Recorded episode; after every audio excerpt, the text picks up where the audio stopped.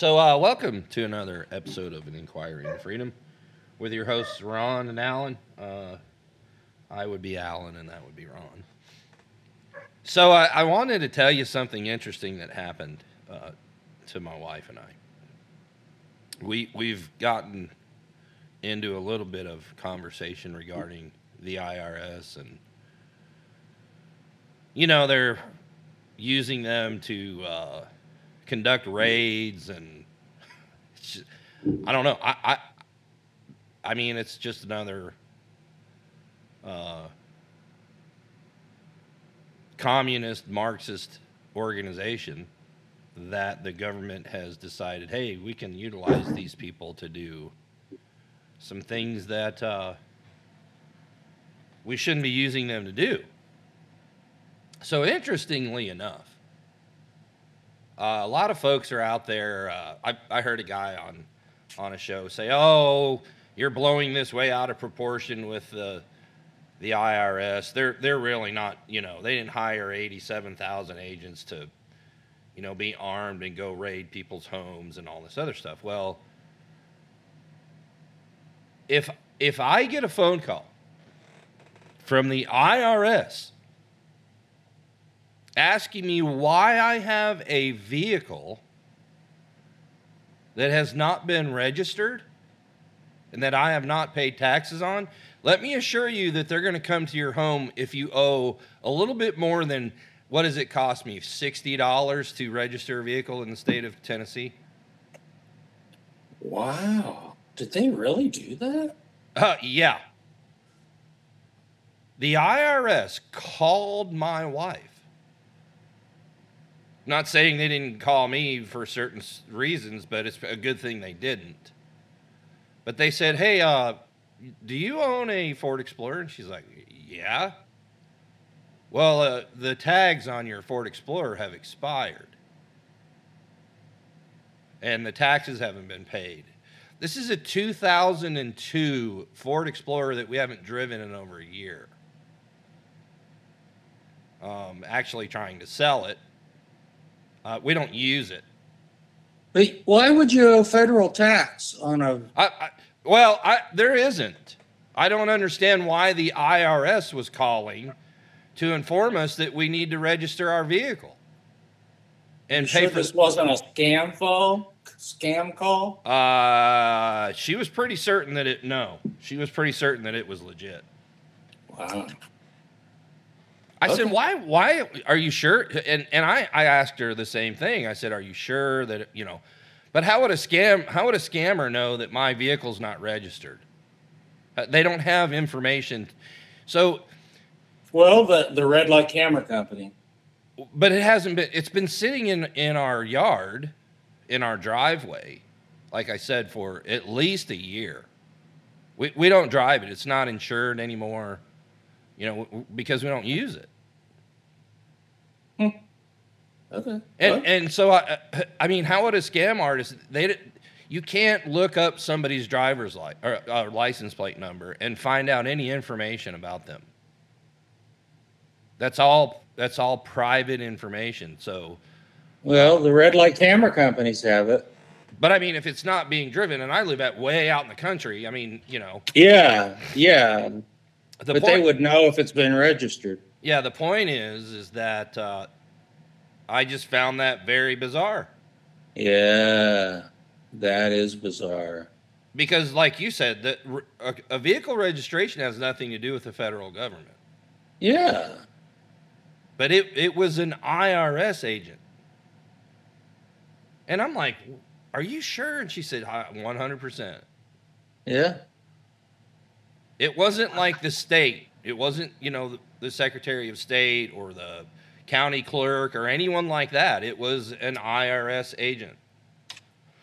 So, I, I mean, I don't know. It's just really weird that that happened. Uh, I thought I'd mention it.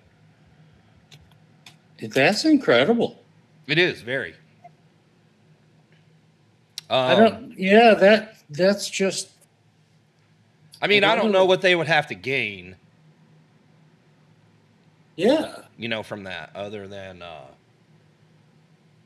if I was to, you know, fuel it up, they'd they'd get the tax money from the fuel, but. I, I mean, I don't know. Um, We don't even have Yeah. it insured anymore because we don't drive it. I'm trying to sell it, and I'm not Uh-huh. trying very hard. I, I mean, I'm not even listed it or anything like that. Uh, originally, my wife. So my older son is trying to get his driver's license, and he doesn't like to drive a pickup truck. And that's the two vehicles that we have. We have my my uh, wrapped pickup, and then we have another pickup. And it's just, How old are the Explorer? How old is the Explorer? 2002, I believe.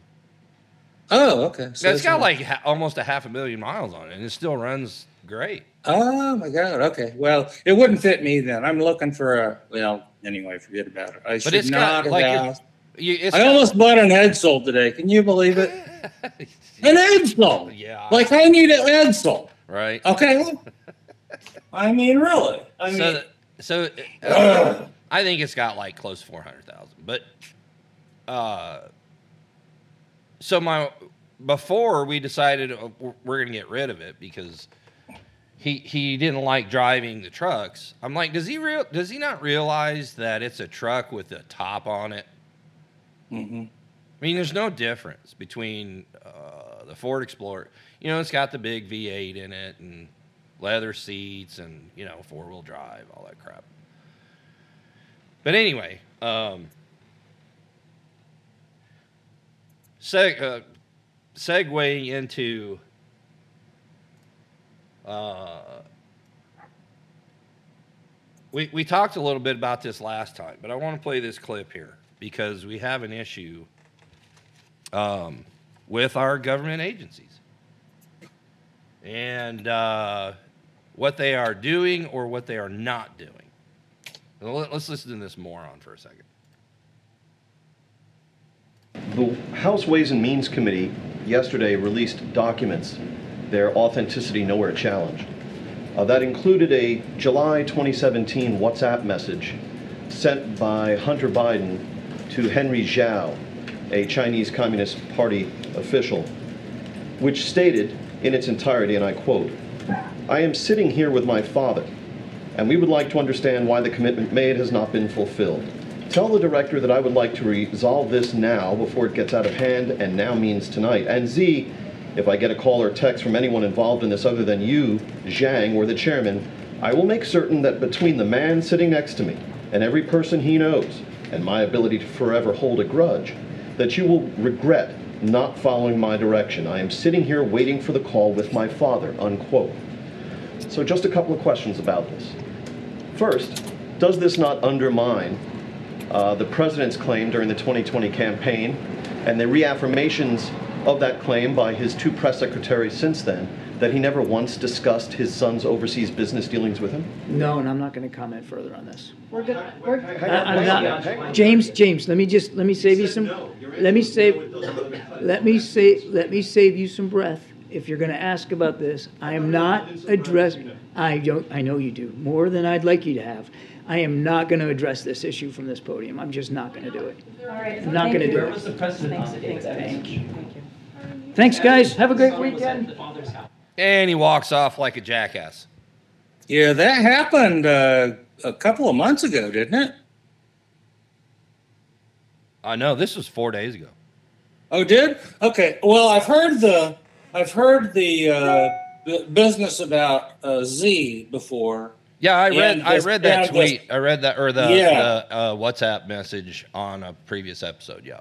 Yeah, it's been a well that actually leaked out quite a long time ago. Yeah, well, but that's the, so. So that's the But issue they here. still haven't done crap about it, right? Well, that's the issue here. These reporters in the in the press briefing are asking these questions. They're asking the president. They're asking uh, Karine Jean Pierre. They're asking the DOJ. They're asking the Attorney General, and nobody wants to answer the question. Nobody nobody wants to tell the truth. yeah. And so James Rosen, uh, you know, asks it again because Yeah. Karine Jean Pierre's not going to answer it, right? The The- only journalist in the room. I mean, Basically. yeah. For, with, with the exception of the the guy from South Africa that they refused to call on. I don't even know if he's even allowed in the room anymore. Yeah. Uh, Yeah. And Peter, you know, because they're all Peter did- inclusive. They're all inclusive, and you know, not not racist by any stretch of the Yeah. imagination. As long as you're not black and you're not from Africa, Yeah, then you, then, you know, if he was a, a black guy from Alabama, then they, anyway, I'm getting off that. So, yeah, that's BS, man. And, and both him and, uh, John Pierre Paul, uh, dodged it. I mean, what's the big deal? I mean, they, even if they don't want to talk about it, they, they ought to say, um, they, they need to provide enough information to make the question go away, as in, it is under investigation. You know, but why is it's, they can't say that because it's not. Which I think is the problem. Well, Uh, so one of the problems is too, Ron, and uh, I don't know if if you've heard this, but but along with the uh, so the um, the the criminal charges and investigations that have supposedly been undertaken, a lot of the uh, so there there are multiple congressmen and senators and others that are saying the FBI and the DOJ slow walk this and, and the statute of limitations is run out on a lot of the things that they had the opportunity uh, to uh, launch criminal investigations into, or if they did, they just they just stalled them for so long that now they've the, the statute of limitations statute of limitations is run out. And then they keep bringing up the uh, the attorney general or the the DA. I can't remember what his actual title is. The guy from uh, Delaware, uh, Mr. Weiss. Whoa, the Andrew Weiss? Yes, who who Oh, God. who Yeah. basically colluded with Attorney General Merrick Garland to make sure that no charges were brought in another district like they are doing with Trump, right? The federal Yeah. government decided that they had no case against him when it came to the uh, the hush payments and all these other things. So the federal prosecutors dropped it. Then some rogue district attorney in New York decides, well, I'm going to take a a misdemeanor or a couple of misdemeanors that the federal government didn't want to have anything to do with. I'm going to turn them into felonies and then I'm going to go ahead and press the charges in New York. Well, the argument is is that the uh, district attorney in Delaware was told by Merrick Garland, you can bring up any charges you want to. Now they're finding out that that's not actually what happened. He was basically told, knock it off. In a nutshell. Just to, you know, get to the point. The, the, the DA in, In Delaware. in Delaware. And now, I think, so now the the uh,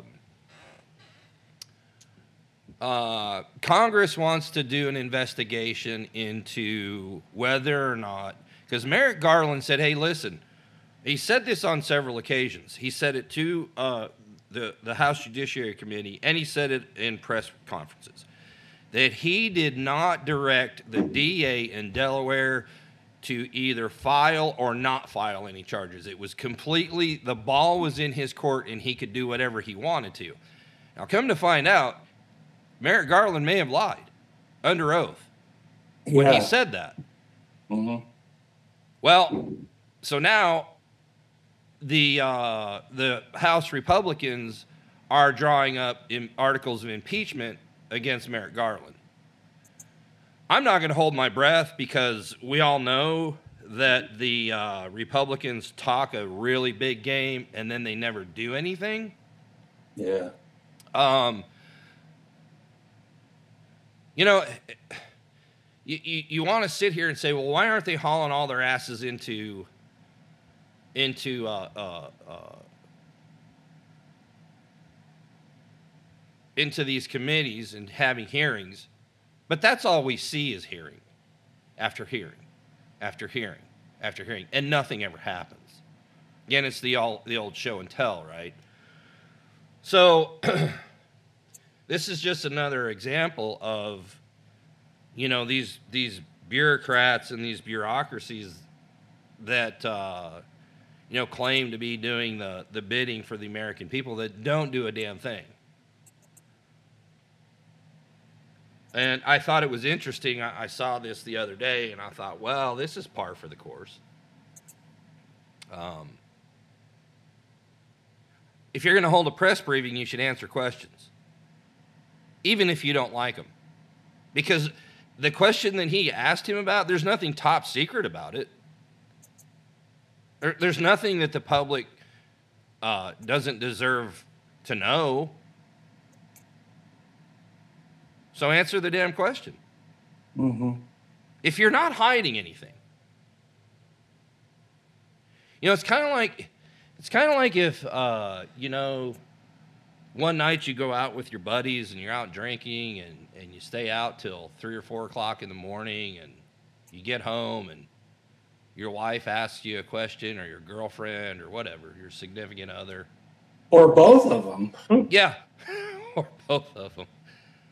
You know, what were you doing? Uh, nothing. Yeah. Where were you at? Ah, nowhere.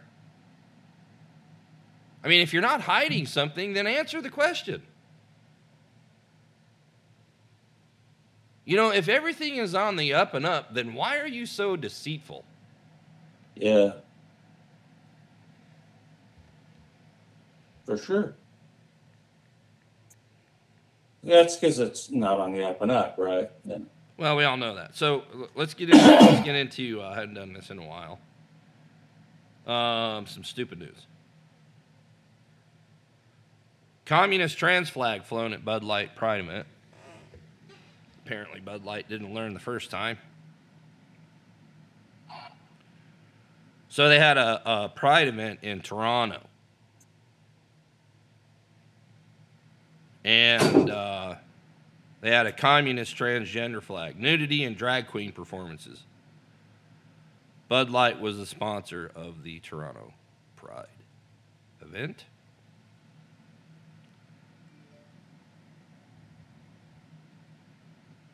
Uh, hey, did you know there's another balloon over Montana? No. Of course you didn't. So there is another balloon. So here's the funny thing about people in Montana. Hey, wait a second. I was pretty proud that I knew that the Titanic went down this weekend.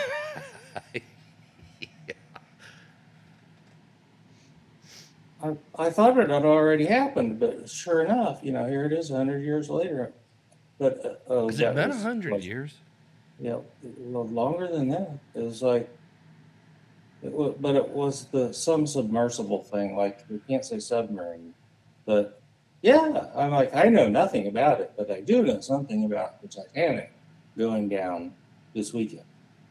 So we I have that going for me. Before I get uh, so before I get off the the pride thing, a man was arrested in Pennsylvania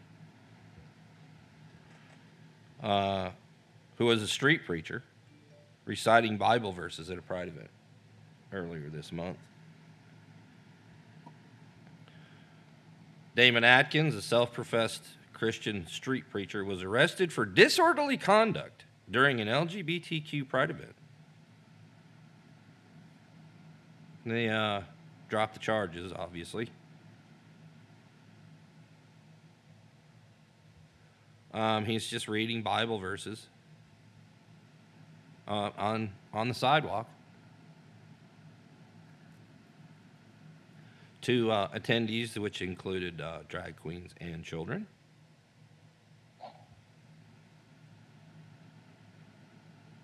And so, a uh, police officer decided that he was uh, he was uh, disturbing people and arrested him. And they drop the charges.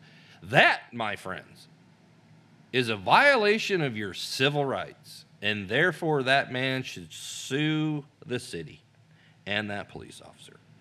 Just saying. Um,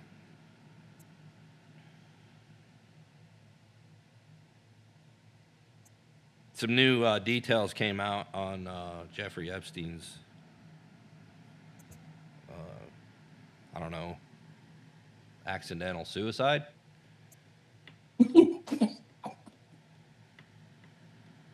Okay. So the Department of uh, Department's Office of the Inspector General slammed the Bureau of Prisons over multiple failures that resulted in the death of billionaire financier and convicted pedophile Jeffrey Epstein. Um,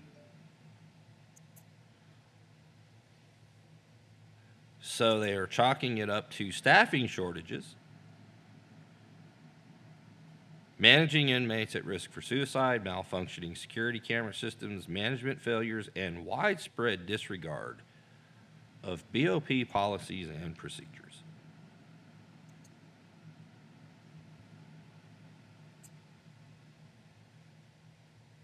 Whatever. Yeah, there's.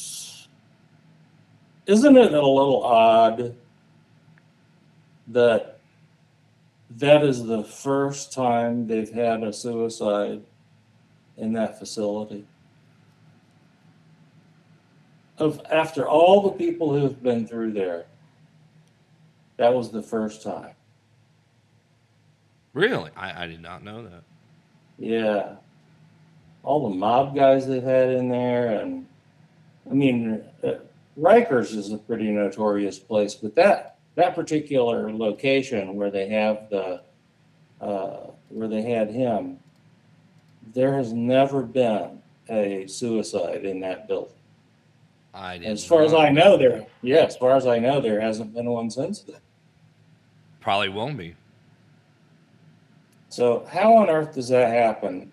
All of the videos are off, the cameras are off, the guards are fucking asleep, and and he's off. He's off himself. Uh, they don't even have it on video. I mean,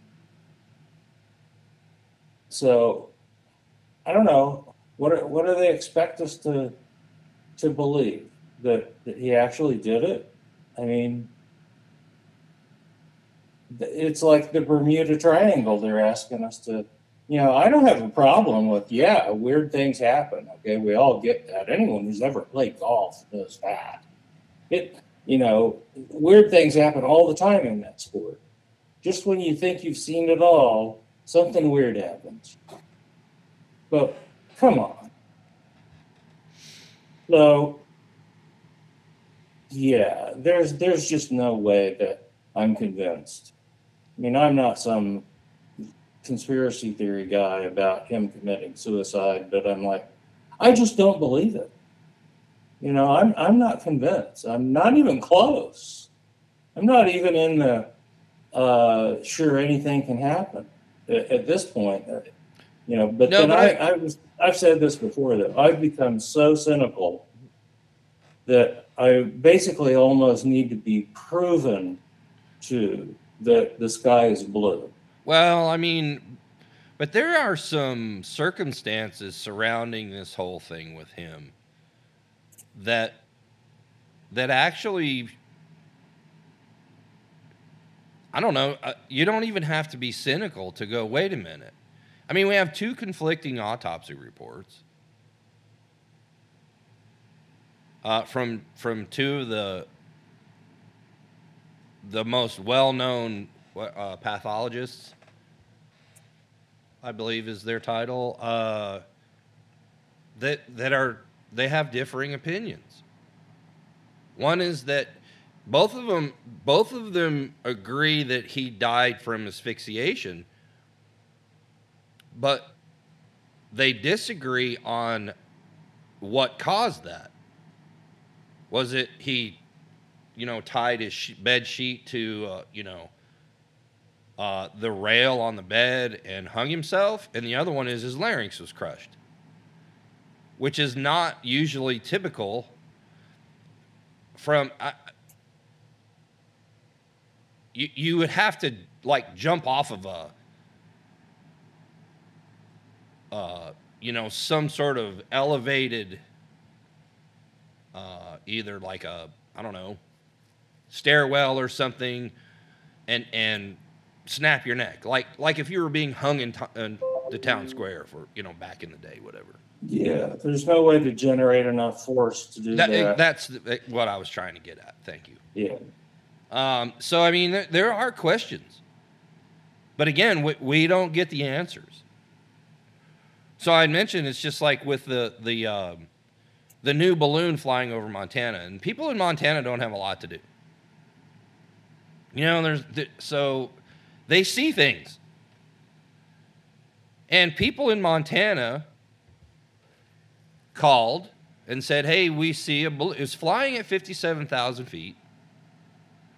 And so I don't remember the congressman's name from Montana, but he called the Department of Defense and said, Hey, there's a balloon flying over Montana. Again. And you know what their response was? Yeah, we're aware. But we don't think it's a threat, so we, we don't we don't believe that there uh, there is any reason for investigating uh, the balloon.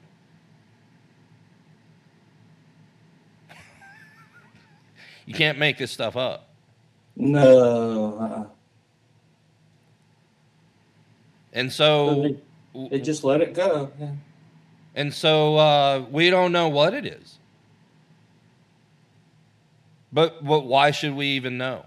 Why, why do we need to know? Why do we need to know if there's, you know, unidentified flying objects flying over our states? Um, and, and whether or not it's a, a Chinese spy balloon or just a, a who knows where it came from. Mm.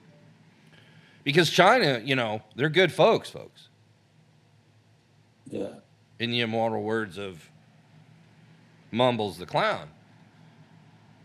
And they're not a threat. I mean, you know, China's not a threat. They're just they're just building military bases uh, 120 miles offshore uh, in Cuba from the United States. And the clown does nothing to do. No, he does nothing about it. Doesn't doesn't acknowledge it. Doesn't care. I guess I wouldn't either if I was getting paid millions of dollars from the very people that uh, are doing all the things against our country. And and that's not a conspiracy theory either. That's actually all true.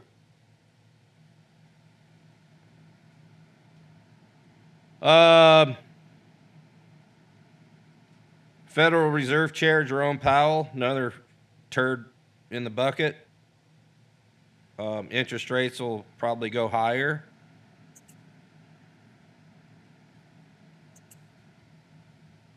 Um, which is an artificial way to cover for uh, inflation. Either way, they get your money. Yeah. Um,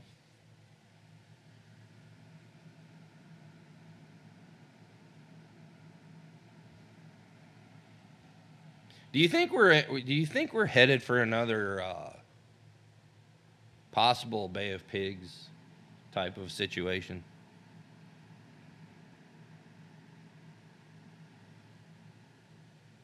Um, I hate to to say this, but where?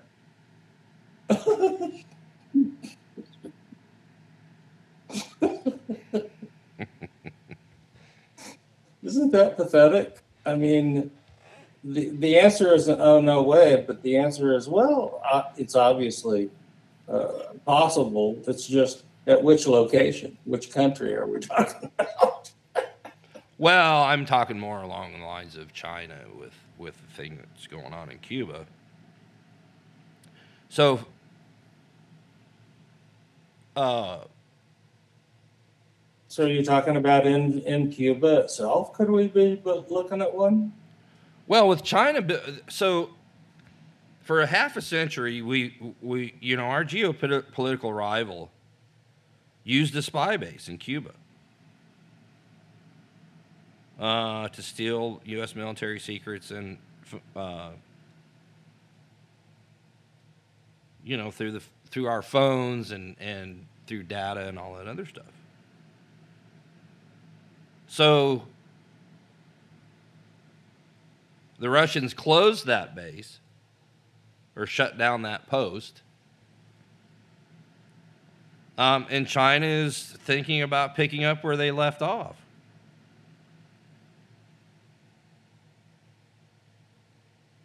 So, in case anybody doesn't know, and this is some history, some history here. Uh, a, a Soviet built listening post just south of Havana once employed thousands of personnel to eavesdrop on sensitive U.S. phone and data communications.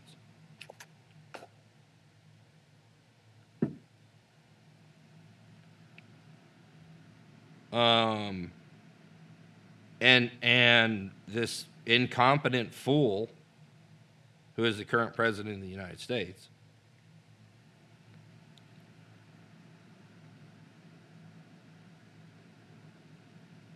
uh, is aware that China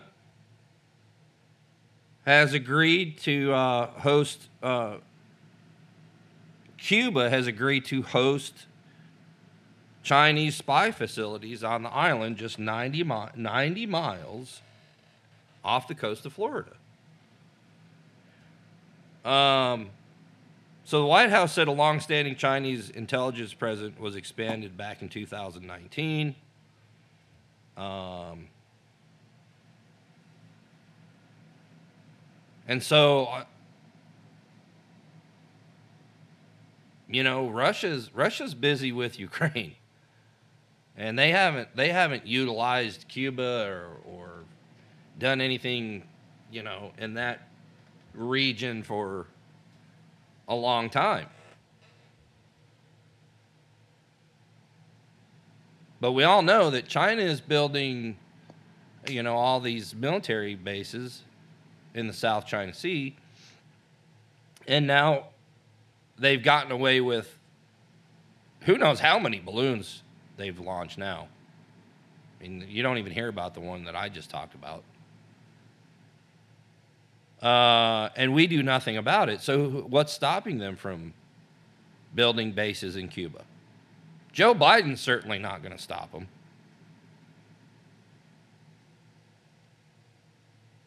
No. Well, the, the, I guess a question I have is, what do they need to do that for? What do they need to put in there um, that they're not getting already? I I hate to be ominous about it, but they already are listening in to all they probably need to, unless they're trying to get, unless maybe they're after something specific. Well, I would venture to say that it'll start out with, uh, oh, it's just a, it's just a surveillance post, right? and then it expands into ballistic missiles and surface-to-air missiles, and well, why couldn't it? That's exactly what Russia wanted to do. Yeah, um, I'm just wondering if there's any why they would need something there in Cuba uh, other than to penetrate a location that they can't from where they're already doing things in the elsewhere in the Caribbean through their satellite systems, uh, through their uh, technologies that are into our phone systems uh, and computer systems. Uh, I mean, they have, like, they have more eyes and ears out there than the IRS does. So I, I'm, I'm really questioning why they would need that unless they're trying to access something really specific or if they're trying to just rattle cages. and say, we can do this because we want to do it. Because I, I don't know that they have a need to put something in there. In other words, they've already got eyes and ears everywhere they need them, unless there's something out there that's developed that uh, I'm not aware of, which is very easily possible. Um, you know, back when Cuba was doing it, you know, they were they were just trying to get within striking distance of the U.S. with Yeah. with missiles, you know, Yeah. and the technology wasn't like it is nowadays with satellite technology and stuff. But you know, they can get on Google Maps for crying out loud. You know, it's amazing. With you know, I, I just don't know what they would need to have access to. Um, unless it's just to stick their finger in our eye, which is, you know, fine. That may be all they're doing. They, like I said the other day, they can hear everything they need to hear from from Jamaica. Um, and their conventional stuff that they have already set up, satellites and all that stuff. But, you know, it, if they can get away with it, and of course they're going to do it. Now, I, I think that that's the problem with Russia and the Soviet Union. Um, we had them at a point where there's no way they could possibly link up and become allies. But that has gone away under the Biden administration. Um, and it's ir- basically irreversible unless a completely different policy is set up. And I don't see it happening. Um, so strategically, what they've what they're doing is they're playing to each other's strengths. So Russia can't even beat Ukraine in a conventional war.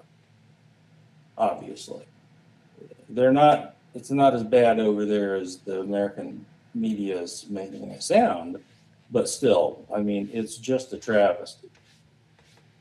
But on the other hand, they have tons of nuclear weapons. The Chinese have tons of uh, tech capacity. Mhm. Uh, they have people all over the U.S. from sending them over here and making them anchor babies for crying out loud. Plus, they're they're all over the universities and everything. They have uh, real estate investments, Police stations. investments, police stations. Yeah, they even have the they even have a, a child who's running around uh, claiming to be the president's son. So. So anyway, Spies um, sleeping with our congressman and Exactly. Yeah, and Yeah. and driving Miss Daisy, you know, there was a, a Chinese spy that was driving around Dianne Feinstein for 20 years. hmm And how does that escape anyone's attention? Uh, and yeah, at, at any rate, they've got they've got a way better intelligence operation than the than the Russians do. But the Russians have their nukes. They may, and they also have tons of uh, minerals and uh, natural gas and oil. So I guess what I'm saying as I'm rambling along here is that together they can take us on. That separately they cannot. So they're emboldened to do all sorts of things that no one's ever even thought of. So a false flag, yeah, I I think it's uh, very possible they could do- run a false flag operation. The question is where.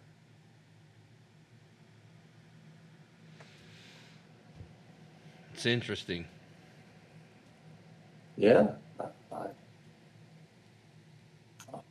I- just, I- I, I just, you know, it's been a topic of discussion. So uh, there's a lot of people concerned about it. So I just, I, I don't have any idea of the advantages. I mean, you know, when you're when you're trying to compare, like you were saying, Russia and the Cold War and and uh, you know the time in, of which in which that happened compared to today, what would be the advantage? Uh, I'm not quite sure.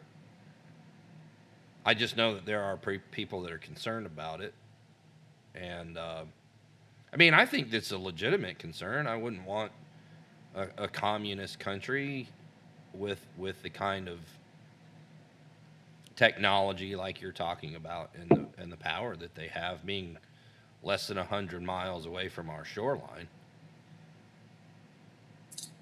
Well, I think with respect to a false flag, it's, I would default to my usual uh, default, which is who benefits by this happening? Whatever this is. So I think the, whoever, you know, if a false flag operation happens, I think the odds are that we are the ones who do it. Mm-hmm. Just like Nord Stream. What do you What do you think? Uh, what do you think was going on with the attempted coup in Russia? There's something that doesn't smell right about that. Um, and who and who benefits? So, you know, the United States has a, a, a, bad habit of going into foreign countries and taking out, you know, these so called dictators. And only to have it backfire on them almost every single time. And, and it gets us into, you know, conflicts that we don't need to be in to begin with. you know, they said it was a, a it would be great, you know, we we get rid of Saddam Hussein. It'll be great if we get rid, of Muammar Gaddafi. Uh, it'll be great if we get rid of. Uh, just had his name on t- guy from Syria. Um, oh, for the love of God, help me out, Ron. The guy from Syria? Yeah. Isn't he still in there? That's what I'm saying. But oh, okay. Bashar al-Assad. Um, you know, they wanted to take him out. But when they do these things, they they you know uh, they cause the regions and you know that these people are located in to just become nothing but chaos. So you know, I, I I'll bet you uh, a hundred dollars that you know when they saw this attempted coup, so to speak, start to play out, they're like, oh well, this will be good for us. We'll get rid of Putin. But there always seems to be somebody worse waiting in the wings.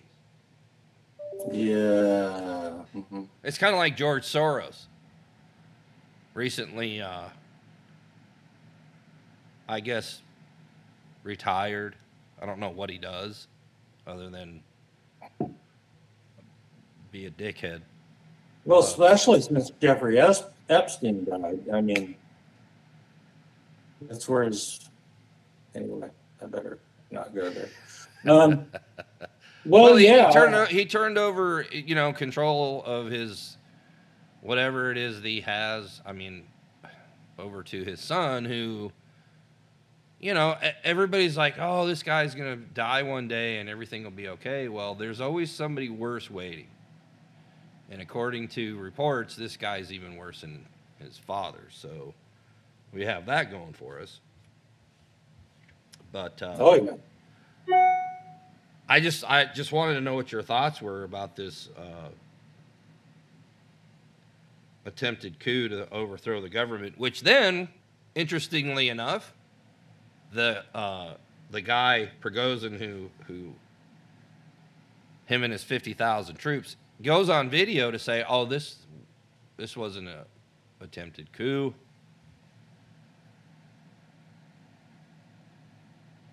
Uh, but they took control of a, a military command headquarters. Yeah, and they actually took over Rostov. Yeah, it's, there's a million people there. Yeah, I mean, I the folks that uh, I had a duplex that in uh, Kansas City, and the Rostovs lived downstairs from me, and I'm like, you know, it was interesting to sit around and talk with them because they were in their 70s and they had escaped from, um, you know, communism and, and the Nazis and uh, Stalin and all of that stuff, and and they were from Rostov, obviously. Um, it, it's just that why would they go in there take over Rostov, and then the next day, uh, he's like, "Oh, uh, we'll just go over here into this other country," and uh, we weren't really serious. Um, we're just going to go have some bagels and donuts, and you Yeah.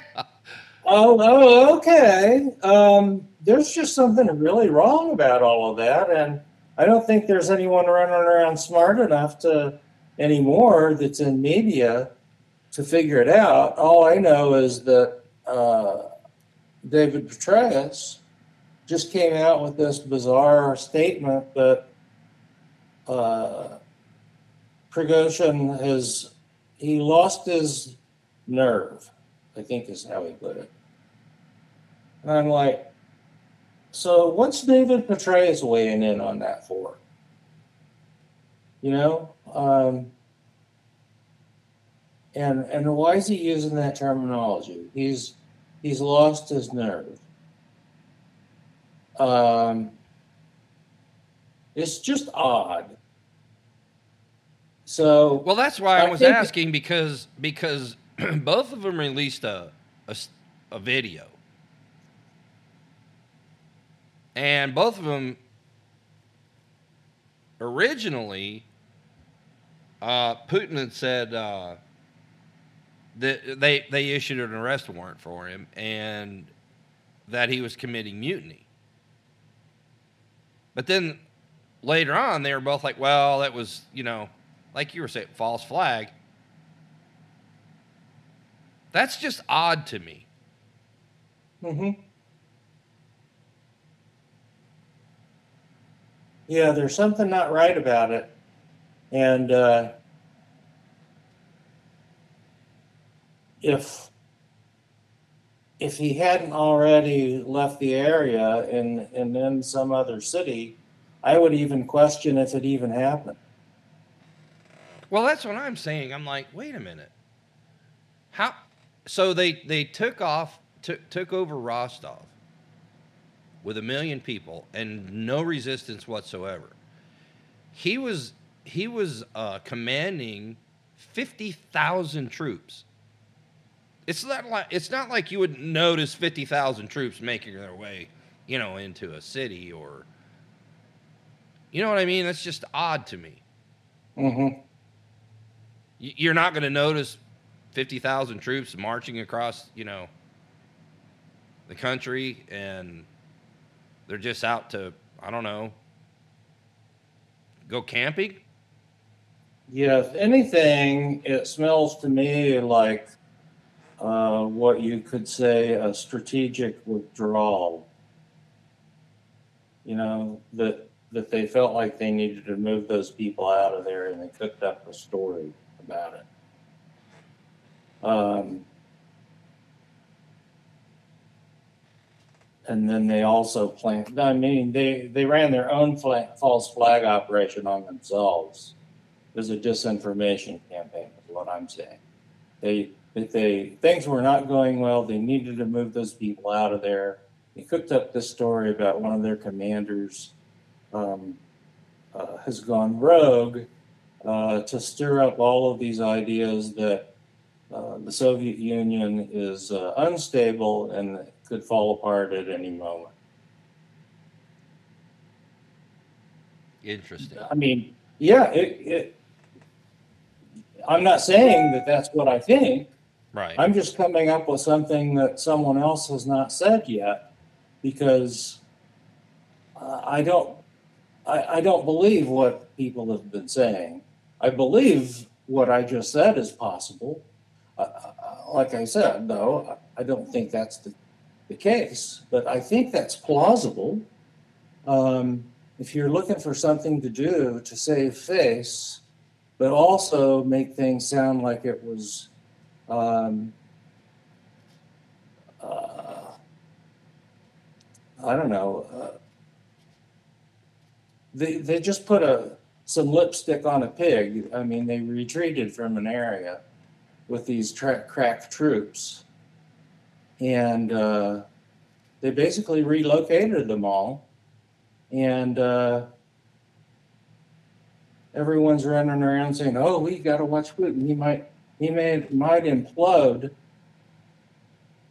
Well, maybe, maybe not. It just gets everyone. So you know, that's where I, that's what I about things. that's yeah. what I yeah that's what I was thinking. Yeah. Was Oh, was that you? I mean, I'm I'm going to agree with what you said, and then say, well, they did this on purpose, so that gave them an excuse. Like, say, for instance, well, you know, America had something to do with this, or the United States, or NATO, or whatever. They they convinced him to stab me in the back. Now it's retaliation time, which would give uh, the United States a way to to get involved in the uh, conflict. I, Yeah. I, again, I'm not saying that's true. I'm just saying that that's something that ran across my mind was, what better way for Putin to go? Okay, I've had enough. You know, now there's a, an attempt to overthrow our government. The United States interfered. You know, they they they convinced this guy to to to do attempt this coup, and because of that, you know, uh, NATO countries are now uh, on the table. Well, it, it's interesting to me that uh, just a few days before this happened, there was something like 30, the number is 32 is in my head for some reason. Whether that's correct or not, I don't know, but let's just say 32 uh, missiles or um, drone uh, strikes. Basically, supposedly, Ukraine successfully shot down 32 drones. And I'm thinking, yeah, yeah, they did. Sure, they did. Those are our people doing that. Well, I mean, it's it's strange to me that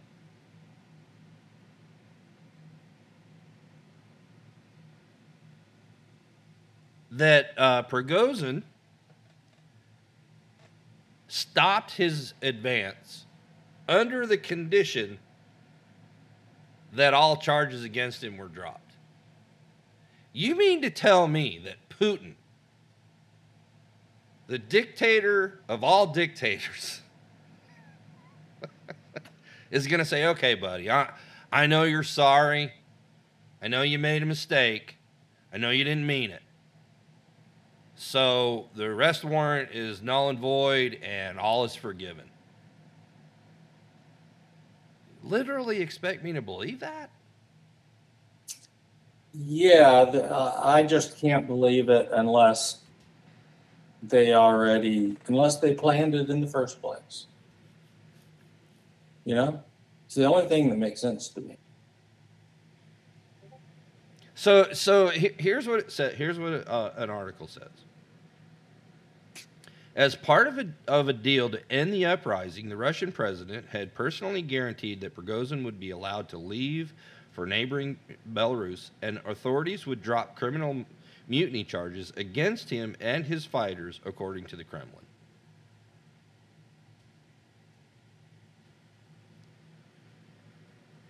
We were able to resolve the situation without further losses, without further increasing the level of tension.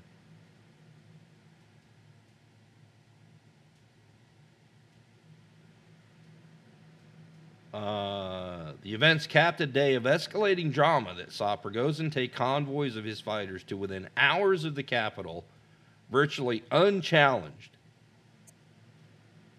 Even after Putin accused the mercenary group of treason in a TV broadcast to the nation Saturday. So either Putin's got all his forces in Ukraine and has nobody there to protect himself and Moscow, or this steaming pile of shit smells like shit. Mhm.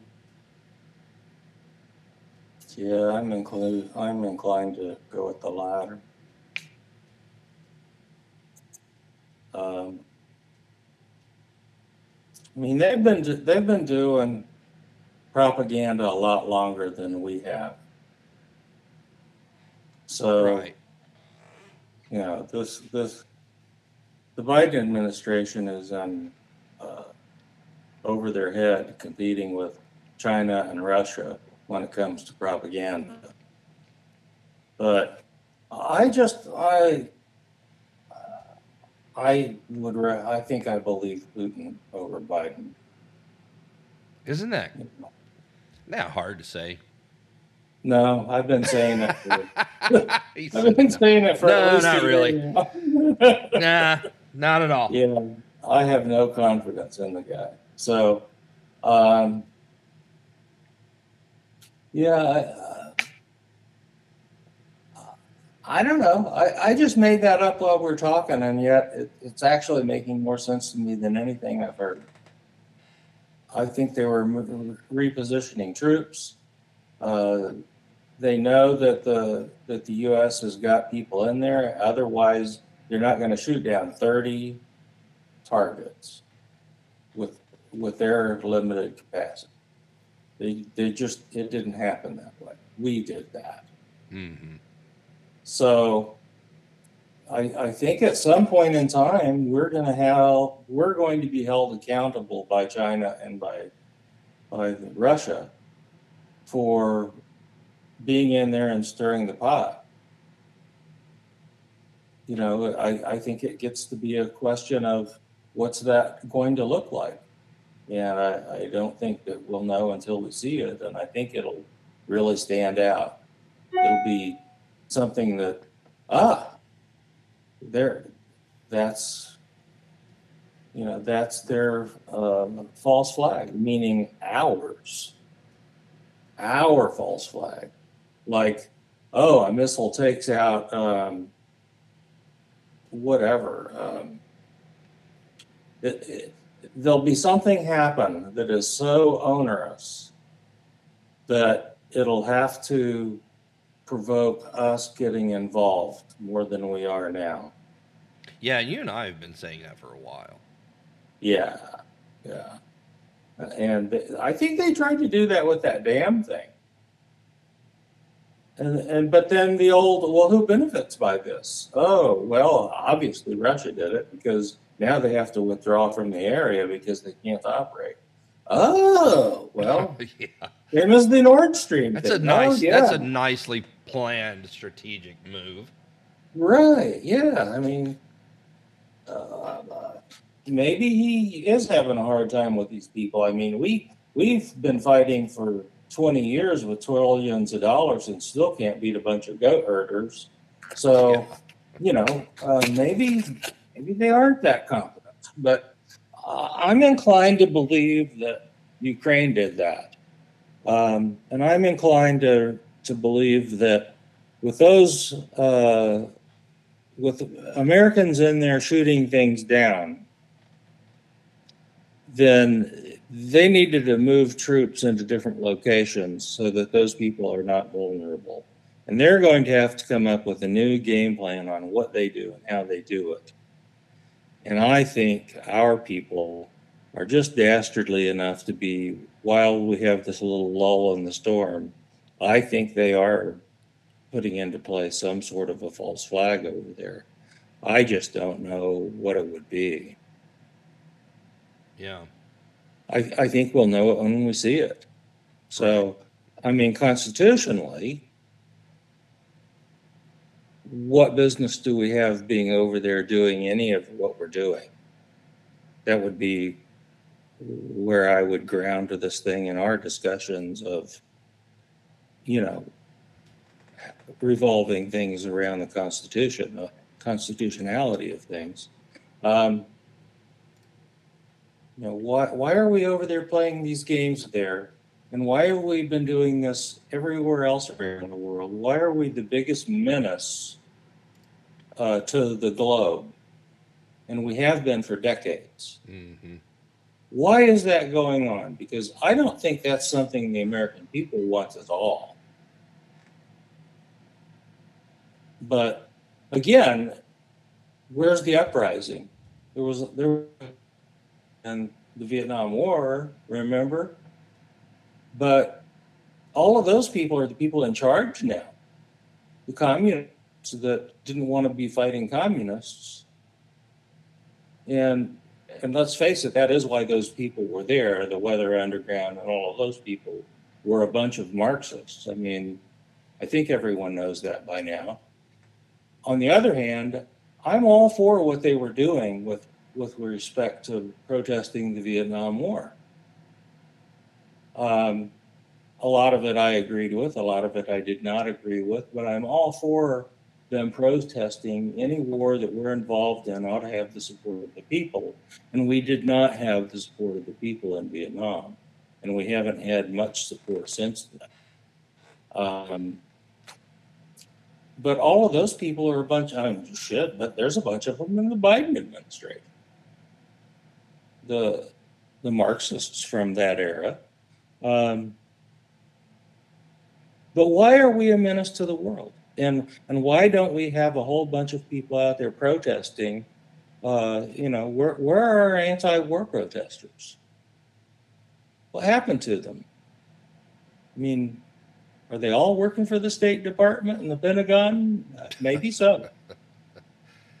Because I'm not seeing any of them out there protesting war. I mean, you and I are more anti-war than they are, and we're we're supposedly, you know, ultra MAGA, mega, whatever, right wingers or something or other, I, whatever they want to call us. Yeah. Um, I just know I'm not a, a, a dumb shit Marxist. Um, Isn't that funny how how Trump, you know, even said while he was campaigning, "I'll be the first president that doesn't get us into a war," and then you know the other side, "Oh, he'll ta- he'll get us into World War Three, or you know at least some sort of conflict with North Korea or you know China or whoever," exactly. and it never mater- it never materialized. Mhm. You're right and, on. And Yeah. most of us, most of us conservatives, true conservatives, and classic li- classical liberals like yourself, had been saying for years, "Wh- when are we leaving Afghanistan? Th- This needs to end now. Not not 18 years later, but like 10 years prior to that. And and why are we still fighting in a in a country that wh- what are we there for? And I get the, you know, the whole you know, we didn't want the Taliban in control. We did, we had to fight ISIS. I get all that stuff. But isn't it funny that prior to Trump, it, they couldn't get it. They couldn't get the job done, and then what was it? Six months later, the caliphate was, you know, pretty much wiped out. Everything was, you know, pretty much normal. We weren't having soldiers die. There weren't, you know, suicide bombings every other day. Because Trump looked at the the the people in the field and said, "I'm unleashing your power. Do what you need to do." You know, the, Yeah. they went back to the old uh, the old rules of engagement. Instead of, oh, well, don't shoot until you're shot at. like you said, we're not we're not in the business to win wars. We're just in the business to continue them. Yeah. Well, we're basically in the uh, in the uh, business of buying and selling arms, aren't we? Well, I mean, there's a good argument for that too, and and you could even, you know, you could even go back to the Reagan administration and say, you know, the same thing. Uh, but yeah, I mean, maybe, but, but well, let me ask you a question. What? Where's all the? Where does all that money go? if we're in the arms dealing business, we're certainly not very good at it because we're $32 trillion in debt.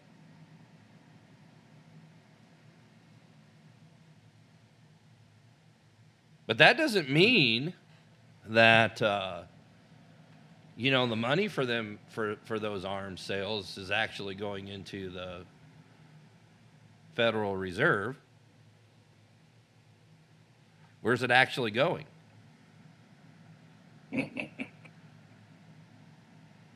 Because we're certainly not making any money off of it.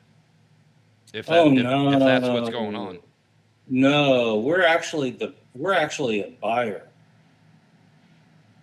See, what we're doing is we're providing the opportunity for A to give cash flow to American corporations who by the way donate millions and millions of dollars to these assholes we elect.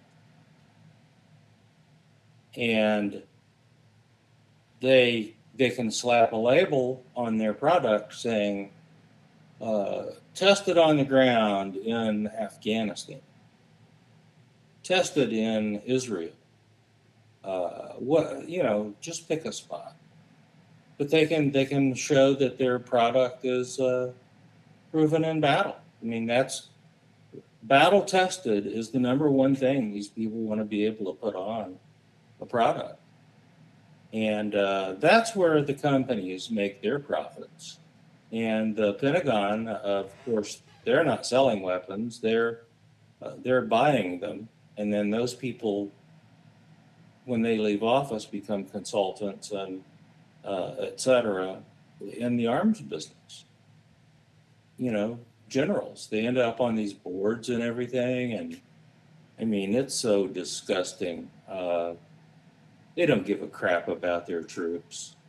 So, yeah, the money, though, the, what your your point is well taken. That it, it's going to the corporations, and the dirty little secret is it is both the McCain Republicans and the uh, Blumenthal Democrats that are doing it. Mhm. I mean, they're both of those kinds of people are adamantly against Trump.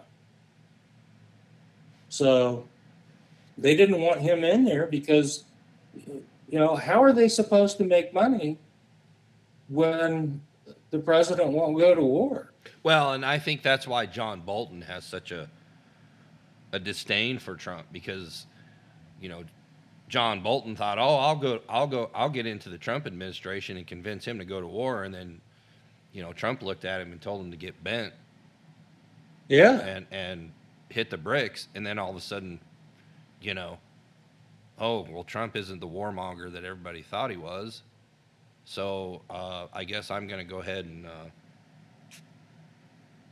you know, because he didn't he didn't cave and and give me my way, I'm going to pout like a little bitch, and uh, start you know talking crap about the man Yeah. because I don't care what channel you see him on or what article you read about him in.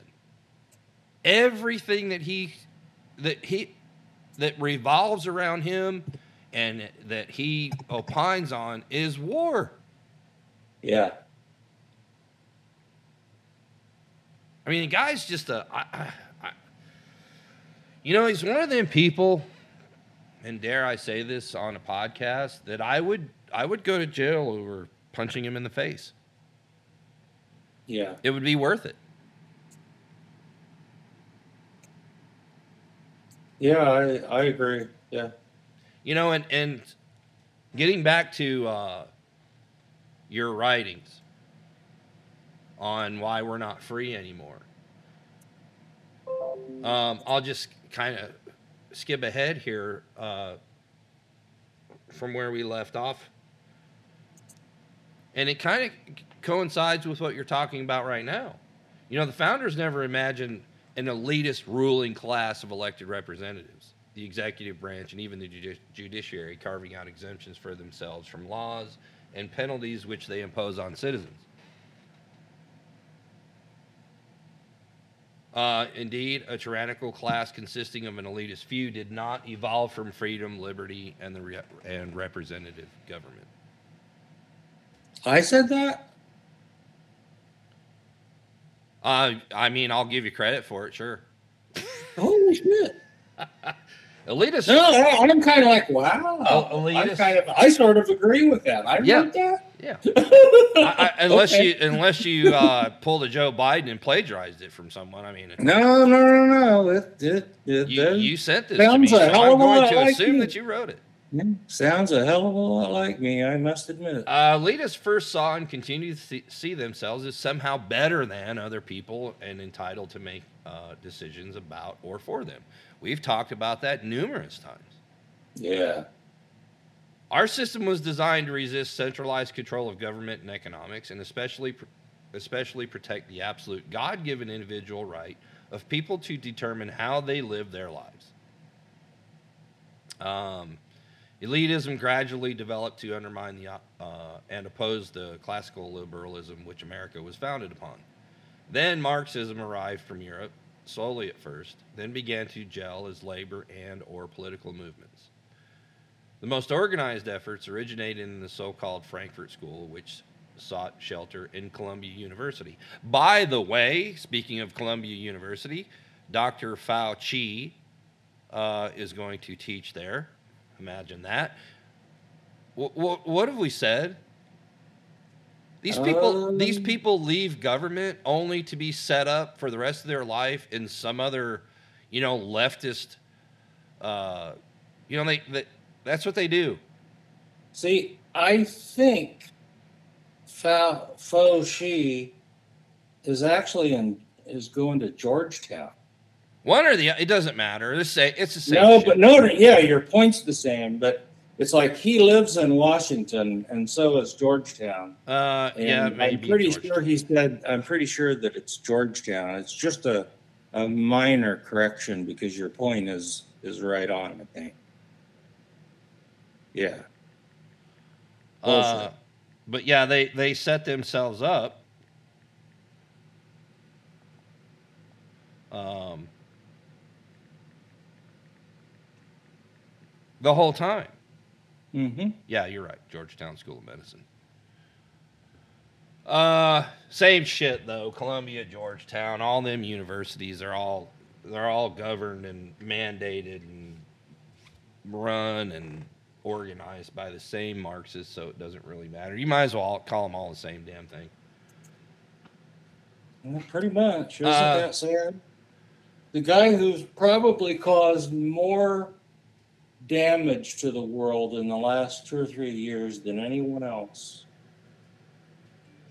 And he gets a, a cushy position like that instead of being in jail. Yeah, it's, uh, again, I don't I don't understand why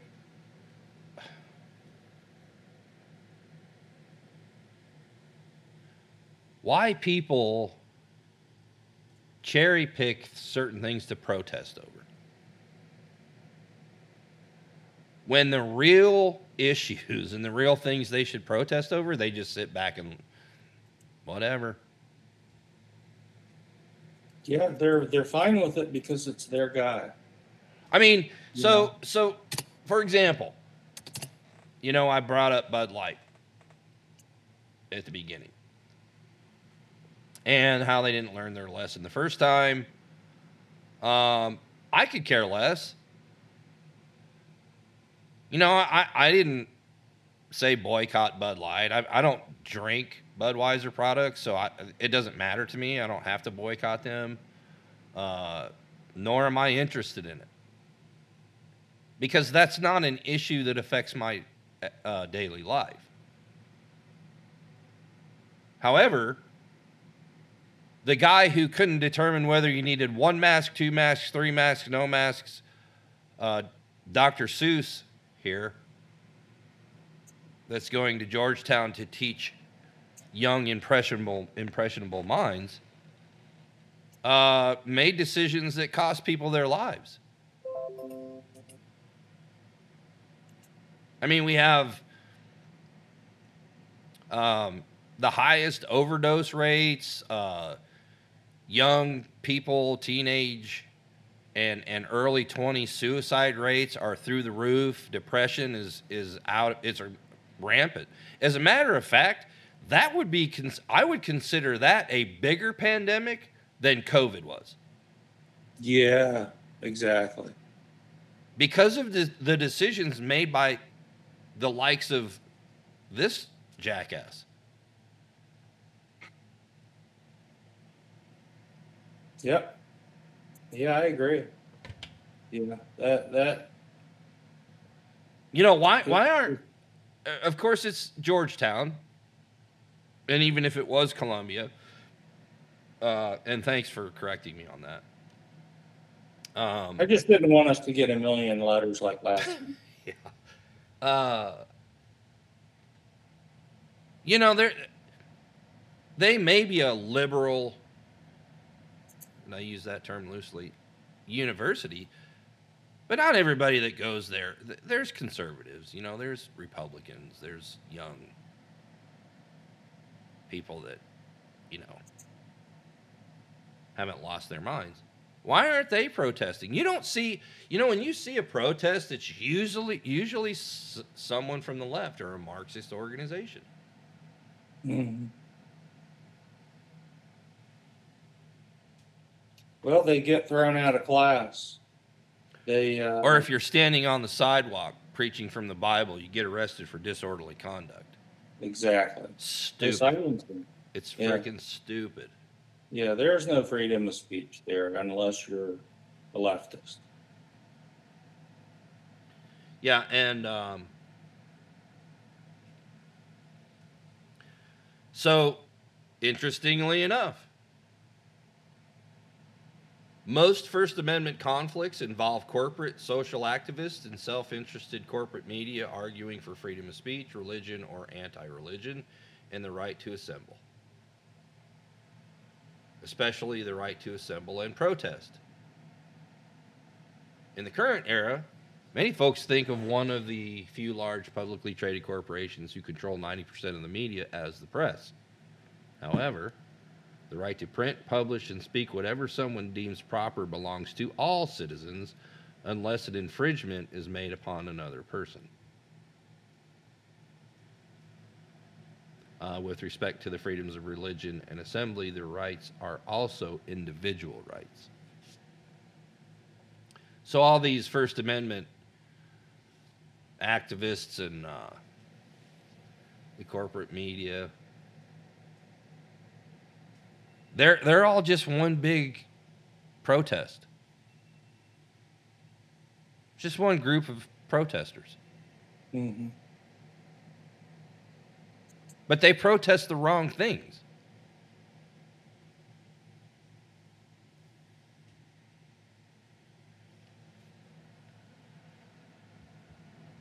Uh,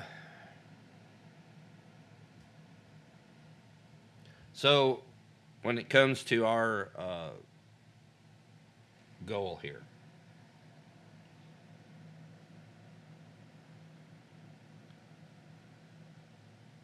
I think you, you hit this on nail right on the head. So, setting all those things aside for now, when was the last time anyone participated in, heard, or read a great conversation about the right to petition for redress of grievance? Ever? is almost a forgotten right, nearly eliminated by the judici- judicial branch, elected representatives, and government employees. What people have forgotten, what you say here, is the country belongs to the people. Yet the system in place favoring groups of petitioners effectively foreclose, forecloses individual people from petitioning for redress of grievances. A growing number of American citizens, the people, have expressed frustration with their country, freedom, and liberty being stolen from them. Unconstitutional lockdowns and actions to enforce them were nearly sufficient to cause a rebellion. Political rioters were allowed to burn, loot, and murder in some jurisdictions with few, if any, repercussions. Then a questionable national election in which authorities refused to conduct forensic audits to ensure a valid election had taken place. The Supreme Court predictably refused to do anything at all. Uh, the possible the possibly fraudulent election was followed by government agencies, particularly national intelligence operatives and the FBI, fomenting a staged fake insurrection during the electoral counting, then lied about it. Meanwhile, a police officer murdered an unarmed, defenseless woman in the Capitol building during the protests when his life was not in danger, yet nothing was done. Not even a grand jury re- review. Where were the protests for that for Ashley Babbitt? You know, her mom went to a protest and they arrested her. Yeah.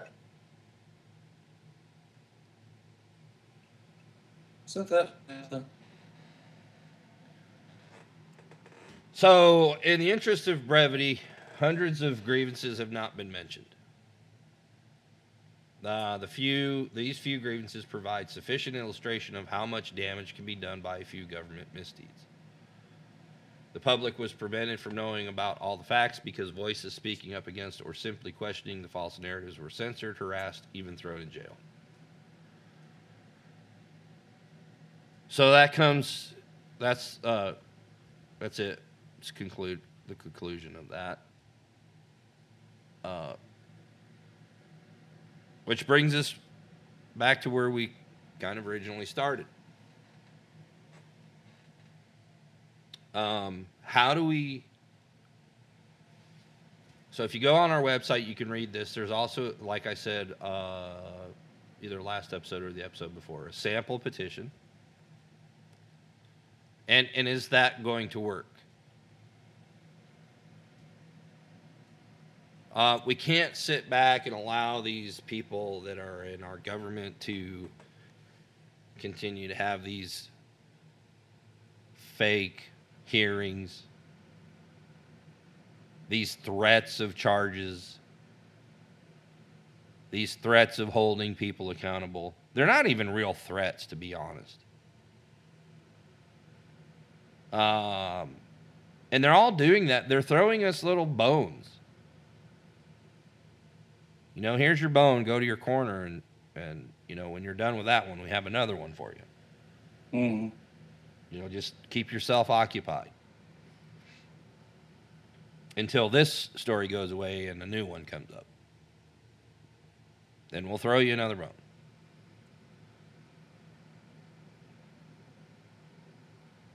So what are we going to do? Well, the plan is for us to you know, get people together and, uh, you know, draw up some sort of declaration like what we had mentioned before, if that's what it takes. But our government is not listening to us. And literally, almost everything they do is unconstitutional. it's it, it, kills me, Ron, and I know you don't you don't watch it, uh, a lot of stuff, but it kills me that I have to watch a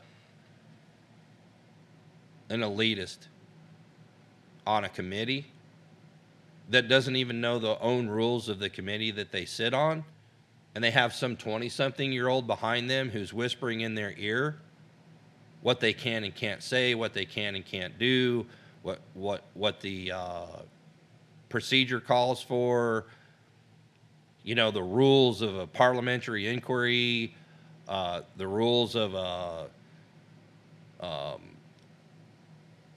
how to how to uh, uh, introduce uh, documents or evidence into the record. They, they don't even know how to do that. No. And I'm not talking about freshman congressmen or senators. I'm talking about people that have been there for 20 plus years. And they still don't know how to operate a, a committee hearing. I learned that crap when, when I was in FFA in high school. Now, I've forgotten a lot about that, but I, I can still probably, if I was to go into one of those things, I could, it, it, I would probably remember you know, some of it. But we learned all that stuff in, in FFA and in school. Yeah, most of it's just basic Robert's Rules of Order. It's just- not that they- hard. they- yeah. They have to complicate it all because what they're actually looking for is how to do something and and gain from it so that one person can hold something up or what have. Well, and they have a bunch of these millennial attorneys.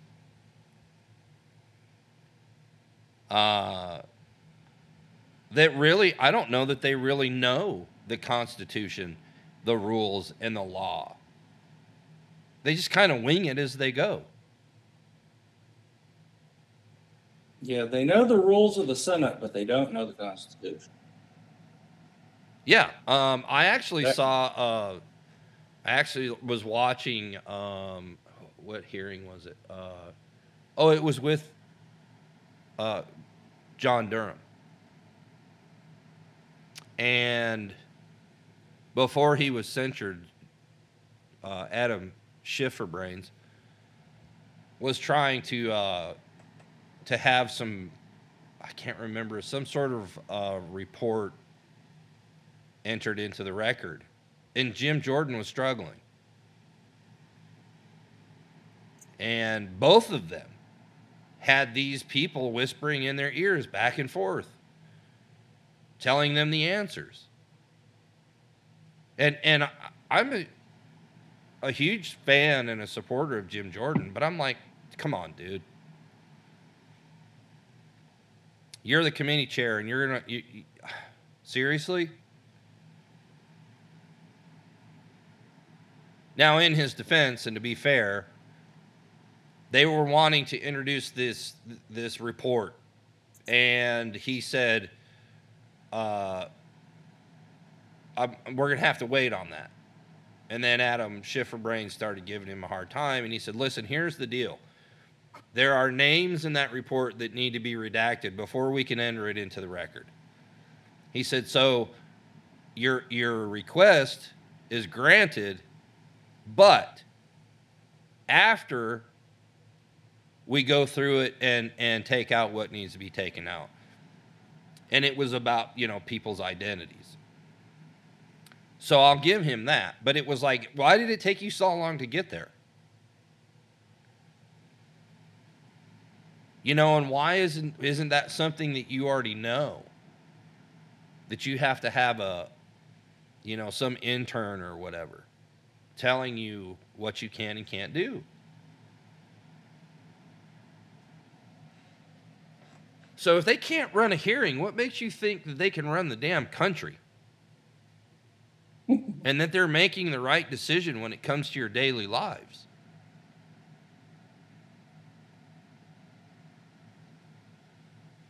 Yeah.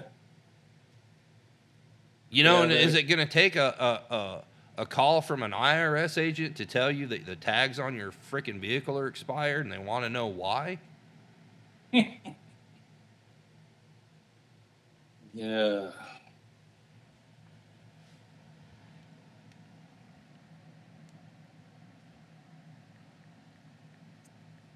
Yeah, the governments everywhere. See, they're listening to us. They're just only listening to what they want to pay attention to. like they're listening to us now. We've had enough experience with thing, mysterious things showing up after a conversation, and yeah, I wouldn't I wouldn't doubt that they're listening to us now. I don't really care. But but they're not.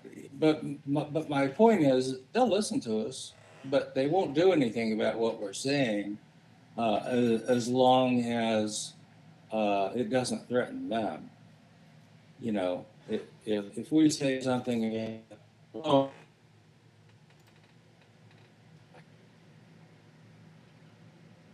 You there?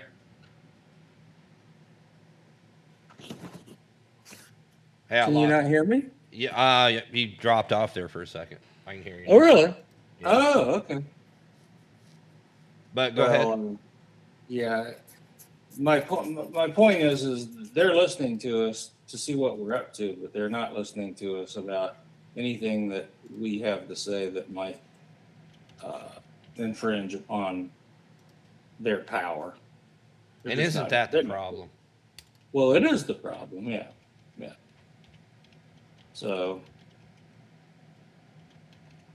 you know, I, I, I just don't know. I'm, I'm not seeing a sign that uh, enough people are torqued, unwilling to do anything. There are a lot of people torqued. But, um, and, and there are a lot of people willing to do something. But it's like, only if Enough they're rogue backed gun into a dealers corner. feel like I'm sorry. What was that? Only if they're backed into a corner. You know? Like if if people rolled into town here and they were going to try to do something, uh, you know, uh, they're going to take all the tractors that people have that aren't registered or something, some weird crap like that. Well, you know, there's a lot of people here who just shoot them all. Um, but short of that, I mean, if they're not provoking an immediate threat, people just kind of sit around like they're on the couch watching TV or something. You know, They're- it's not like any of this is real to them for some reason. Anyway, Do you think this might have something to do with it? America's independent and safe. If you want to fight against the country, you need an F-15. You need a, something a little more than a gun.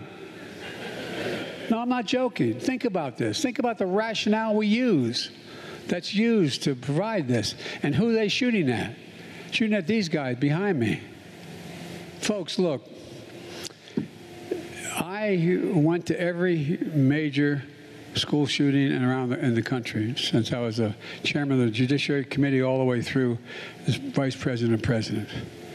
Over 48,000 people died from gunshot wounds in 2021 in the United States of America. Over 26,000 by suicide. When guns are the number one killer, listen to this now, the guns are the number one killer of children in America. Of children, and number one. More children die, die from guns than active duty police and active duty military personnel combined. What? yeah, he's just yet again. Here you go. Here- here's the good. Here's the good one. Enough rogue gun dealers feel like they, they can get away with selling guns to people who aren't legally allowed to own them. And I might add, the Second Amendment from the day it was passed limited the type of people who could own a gun and what type of weapon you could own. You couldn't buy a cannon. Those who say the blood of the the blood of patriots, you know, and all the stuff about how we're going to have to move against the government. Well, the tree of liberty is not water with the blood of patriots. What's happened is that there never been, if you wanted to think you need to have weapons to take on the government, you need F 15s and maybe some nuclear weapons. The point is that there's always been the ability to limit, rationally limit the type of weapon that can be owned and who can own it. Where where does it say it in the Constitution? Where does it say that? What he what he just said. Where where is that? Yeah, it's not in there. No, sorry. That that He, he just lied. yeah that that you're limited to the weapons you can own. Where where does it say that? Yeah. I mean, he's also said that the the Constitution and the amendments in the Constitution are not absolute. Yeah. Where does it say that? I can tell you what is absolute. He's a dumbass. Yes. he never was the sharpest knife in the drawer. And and, and sh- my God, he shouldn't. He should not be president of the United States. Anyone who has that kind of mentality, listen, we we've said this before, and if you if you question that, you know, we're 25th or whatever in the top 25 of we're not we're not in the top 25 of freest countries in the world and that you're a free person in the United States of America, just listen to what he just said. Because everything he just said is not in the Constitution at all. As a matter of fact, I would venture to, to bet anything.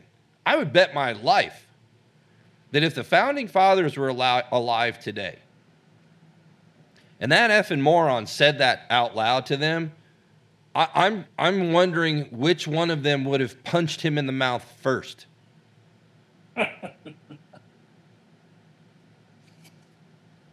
I can hear the musket fire. Yeah.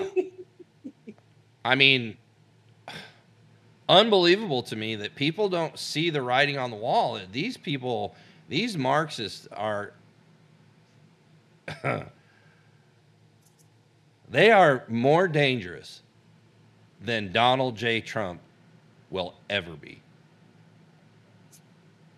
Yeah, that's for sure. And, and oh, by the way, it is legal to own a cannon. I mean, what a moron. It's just- I mean, But He but, but just- here's the thing. Here's the thing. The lying liars that lie about lying, and I'm stealing your your line. Uh, are followed by believers of the lying liars that lie about lying. They they believe the words that are coming out of his mouth. They clap when he says, "Oh, by the way, uh, if you're going to take on the government, you, you're going to need some F-15s and some nuclear weapons." And then there's some, you know, there's some uh, self-identifying owl in the background who can't figure out what gender they are.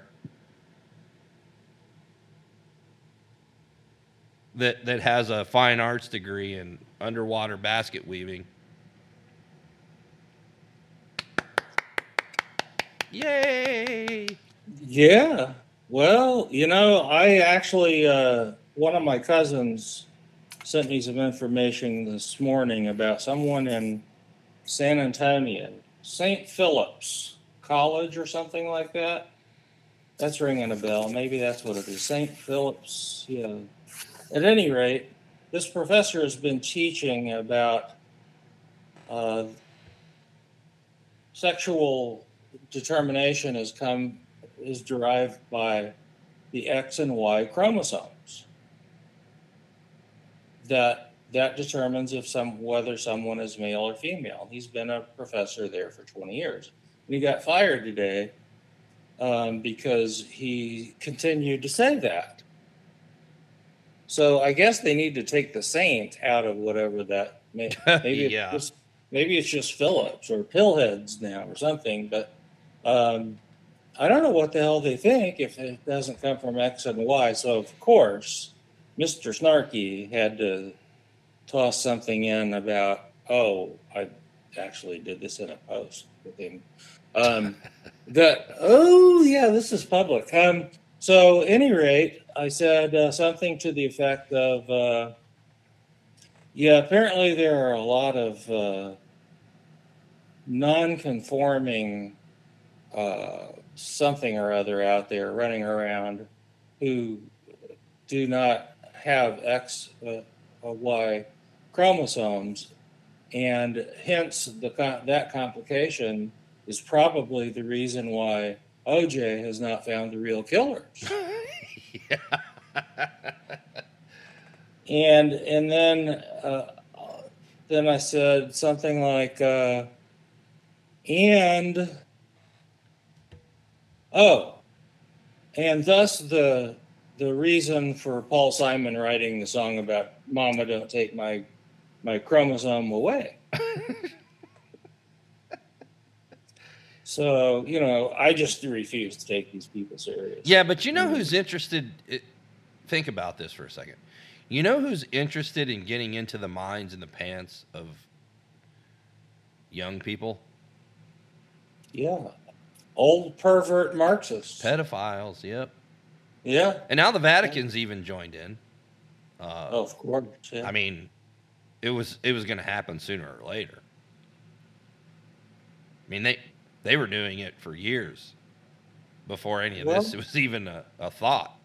yeah. and- and now they have a this- real- The Pope we have now probably is the guy who was after the boys from Brazil. Well, he's the one that implemented the, you know, the LGBTQ plus um, uh, new doctrine for the for the Catholic Church. Really? Oh yeah. Oh, So so God. now they now they don't have to worry about doing it behind closed doors. They can get away with it. Uh,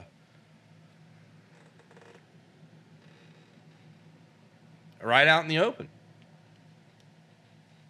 Oh my, what a loser that guy. I mean, I don't have a problem. I don't give a crap what they do when they're not in church, but you know, someone who's molesting little kids, male or female, I mean, they just need to string them up by the yard arm. You know, go find another priest. You know, don't don't screw up our kids. So, you know, I don't care what they do amongst themselves. Leave the kids alone. It's about the children. we can use that one too. So so the the moron calls for end to anti-gay laws and LGBTQ plus welcome. So uh, basically, uh, what he said was, um,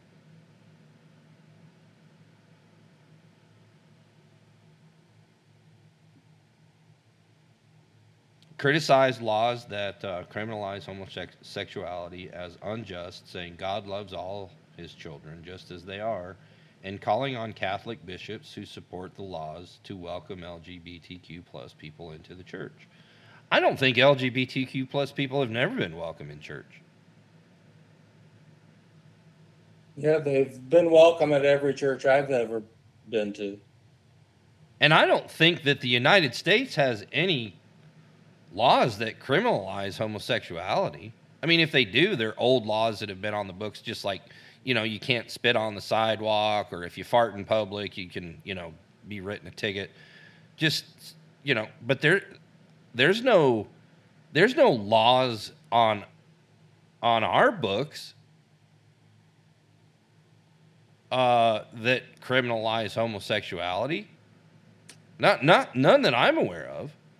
I mean, we're not throwing homosexuals in jail for holding hands while they're walking down the street.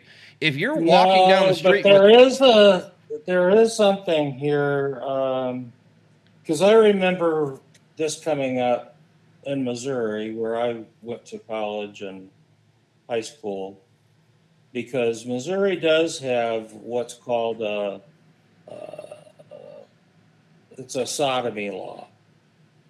And their definition of sodomy in Missouri was and still is that uh, basically anything that is not um, vaginal sex is sodomy. Oral sex, anal sex, what have you. It, anything that is not vaginal sex. but is that doesn't. But that doesn't. Is, does it specifically say c- carried out by gay people, or or is that is that does that include straight people? Straight people too. Okay, so again, No, that I, I'm agreeing with you. You know, it's kind of getting into the uh, the weeds a little bit, but that taking a, a law like that, some will say, to use Obama's famous straw man, Oh, some yeah. will say, well, and, and I can see that it it's a legitimate thing, I suppose, that if someone's gay, then they're not going to be having vaginal sex with someone. right. if it's a guy.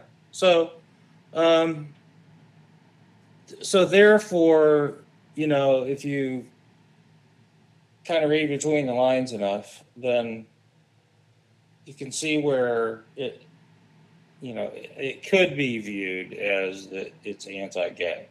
Um, but you know that that's kind of splitting hairs, and on the other hand, that is a legitimate that is a legitimate beef that someone could argue. I, I, I would give them that argument that I, I I, I always have, yeah. yeah, I I understand always that. have. Um, it's just that, you know, in Missouri, if someone has a conviction, like one of the contractors that was working on this property, um, the one that is in Missouri that I have, uh,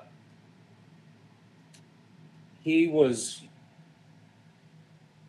well, I don't want to get into a bunch of detail. At any rate, I had reason, I had, I had reason to question some of his, you know, the contractor piece of what he had going on.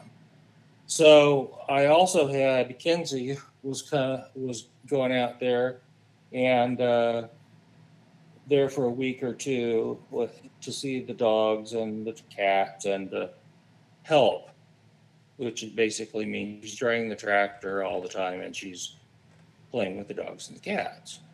That's helping. Um, but at any rate, I, I kind of thought, you know, I have a weird feeling about this guy, and he notified me that he thought he could come back and about the time that she was there and stuff. And I'm like, I already have a bad feeling about this. I better do a little bit more due diligence if she's going to be around. So I did, and lo and behold, the guy's a registered predator. Um, he's a sex offender. Um, and he's in his early 60s now, but this offense happened when he was about 50 with a 14 year old boy.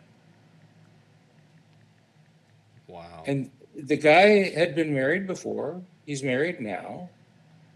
I mean, I don't know what his situation is, don't care, except he's messing around with a 14 year old and he's not like 15. Uh, so that's a big difference, you know, 50 years old and 14. So my the way I've looked at it is everyone's kind of been in that not maybe not everyone, but you know what I mean. Everyone's sort of been in that whole 14, 15, 16, 17 year old kind of a time frame. And I think uh, Missouri is 18 or under. I think that's their minor. So, uh, but 50 and 14, that is an adult taking advantage of a child.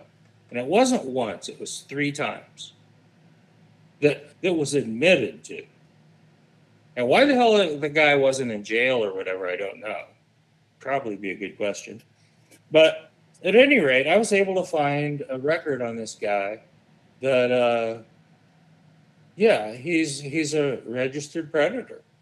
So I'm like, no, you're not doing any more work here. Um, I had to go another direction. Thank you very much. Goodbye. Because there's no way she's going to be around someone like that. Not, I'm not even risking it. So whether he's gay, whether he's not, it doesn't matter. It's inappropriate, right? It's very inappropriate. Uh, now, I don't care if the if it's gay, homosexual, whatever the hell it is. Don't give a crap. I care about 50 and 14. yeah. So well, I think that's the goal of some of these people. Uh. There's been talk of decriminalizing pedophilia and and normalizing it. Only by pedophiles. And and by the way, just to to throw this out there, not to like, you know, say you were wrong or anything like that, but to put some context with um, sodomy laws. Um, the Supreme Court upheld the constitution constitutionality of sodomy laws in 1986. In 2003, the Supreme Court reversed the decision with Lawrence versus Texas, invalidating so- sodomy laws in the 14 remaining states, one of them including Missouri. So, sodomy laws are uh, basically don't even exist in the United States anymore. Yeah, I'm not sure what it is about Missouri that they did not. Uh, it hasn't been repealed here. I mean, maybe pieces of it have, but Well, it, Uh, what it does say is that um, uh, sodomy laws in the United States outlawed a variety of sexual acts. These were inherited colonial laws uh, from the 17th century. They often targeted targeted sexual acts between persons of the same sex, and that's what you and I have, have agreed that you know, how, how are you proving that anyway? I mean, unless you're there while it's happening, yeah. I mean, it's hard to prove. It, I, I, I mean, if someone's doing that in public, they need to be arrested anyway. But moving on, um, many statutes employed definitions broad enough to outlaw certain sexual acts between persons of different sexes. In some cases, even including acts between married persons. So the sodomy, Exactly. yeah, what you were saying, and, and, and is very accurate, is that these were broad laws, but were they were they intended to be that way, just so they could cover their ass? no pun intended. Cover their, cover their ass, and and this was just merely uh, a, a law designed for gay people. Well, maybe that's why he uh, keeps pooping his pants. I don't know. maybe he did too much of that with Jerry Sandusky. I don't know. It, it's just that you know that that very thing came up. I I remember in high school because there's you know there's boys and girls, and it's like well you know you know there's a this instead of this and whatever. Um, but Missouri was so restrictive that basically anything other than, you know, the the deed is sodomy. hmm Now that has changed, but there's diff- also different degrees, like first degree, second degree, third degree. And this guy was it was forcible, which is another thing that bothers me. I think two people, even though they're not a consulting a, a, a uh, what's it? It's not a consulting adult. Oh, I have had a long day. All right, so Uh, this explains it. consenting Ron. adult. Even though you're not a consenting adult, it's kind of like you know, a girlfriend and boyfriend, and they're 15 years old. Um, leave them the hell alone. I mean, as you say, Yeah, Why I- are we bothering with it? Yeah, I, but but a lot of it was, you know, we don't want these kids getting pregnant and not being married, sort of thing, and that kind of that's a social morale that I, I think probably needed to change because people did get pregnant and have to get married and everything, and it had been going on for it's gone on for centuries, and I predict it will go continue to go on for centuries. Yeah. Uh, and just so, and, you know, it, it's clear if anybody's listening for the first time, um, I have no issue with uh, with gay people or transgender people or anything like that. I mean, to each their own. Um, I just think there's a time and place for it. You know, I don't. I don't think that we should be having drag queen story hour at, you know, the elementary school down the street. Um, I, I just don't think that that's the right time or the right place or the right people to be seeing that. If, Yeah. you know, I, as a parent of three, I would not want my kids, you know, going to a drag show. I've actually been to a drag show uh, with some gay friends of mine. Uh, I was with my wife, by the way, so yeah. Um, but uh, I, I mean, I, I didn't treat them any differently. I mean, I didn't care. They were my friends. They wanted to go. Wasn't my thing, but I went, you know, because they were my friends. Uh, but I'm looking at something here. So um, there is a so current status of state statutes regarding sodomy and bestiality. All sodomy statutes statutes have been invalidated, ruled unconstitutional by state courts and or Lawrence v. Texas, but 12 have not been repealed by their state legislatures. One of them being uh, Missouri. Right. So even though it's federally decriminalized, uh, the state legislature there has not changed the rules. Yeah. So It's the inverse, the inverse, or maybe the reverse would be a better term, but it's the inverse of the Colorado pot laws, where it's legal in Colorado, but it's not legal federally. federally, yeah. So I think you're only running talk knowledgeably about it, but my suspicion is is that it it rose to a level to where the Fed, you know, it involved something federal.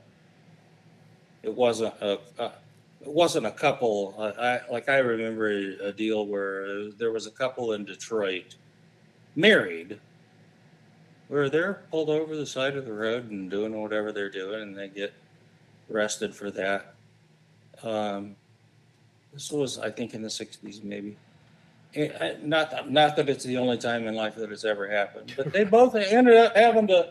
I mean, it, it, it did go to the Supreme Court, but it's like, why? What the hell? And what was But- the decision? Um, that it, they they basically had to drop the charges, but there also was a recognition that the city had a right to regulate that sort of activity in the area because it wasn't an area where folks were, you know, soliciting prostitutes and Ah. drugs and all of that Yeah, stuff. And, yeah. I mean, it's Detroit for crying out loud. So, I mean, it's it was before Detroit became a wasteland. Um, so it was part of the whole downward spiral. But you know, they have a right to kind of regulate their activities on the streets, which uh, I I don't disagree with. But it, it's, But wait a minute. so I'm just going to throw a hypothetical out there. Ah, maybe I better not. Yeah, you got to watch it on this topic. I mean, I I'm surprised one of us hasn't gone too far. well, but let me ask you a question. So if if uh if Randy is driving down the road with his wife, Maureen, and Maureen decides to give Randy a Hummer while he's driving down the road, isn't it their car, their choice? It's their own private property. They may be on a public road. Is it Well- but is it illegal? Is this an electric Hummer?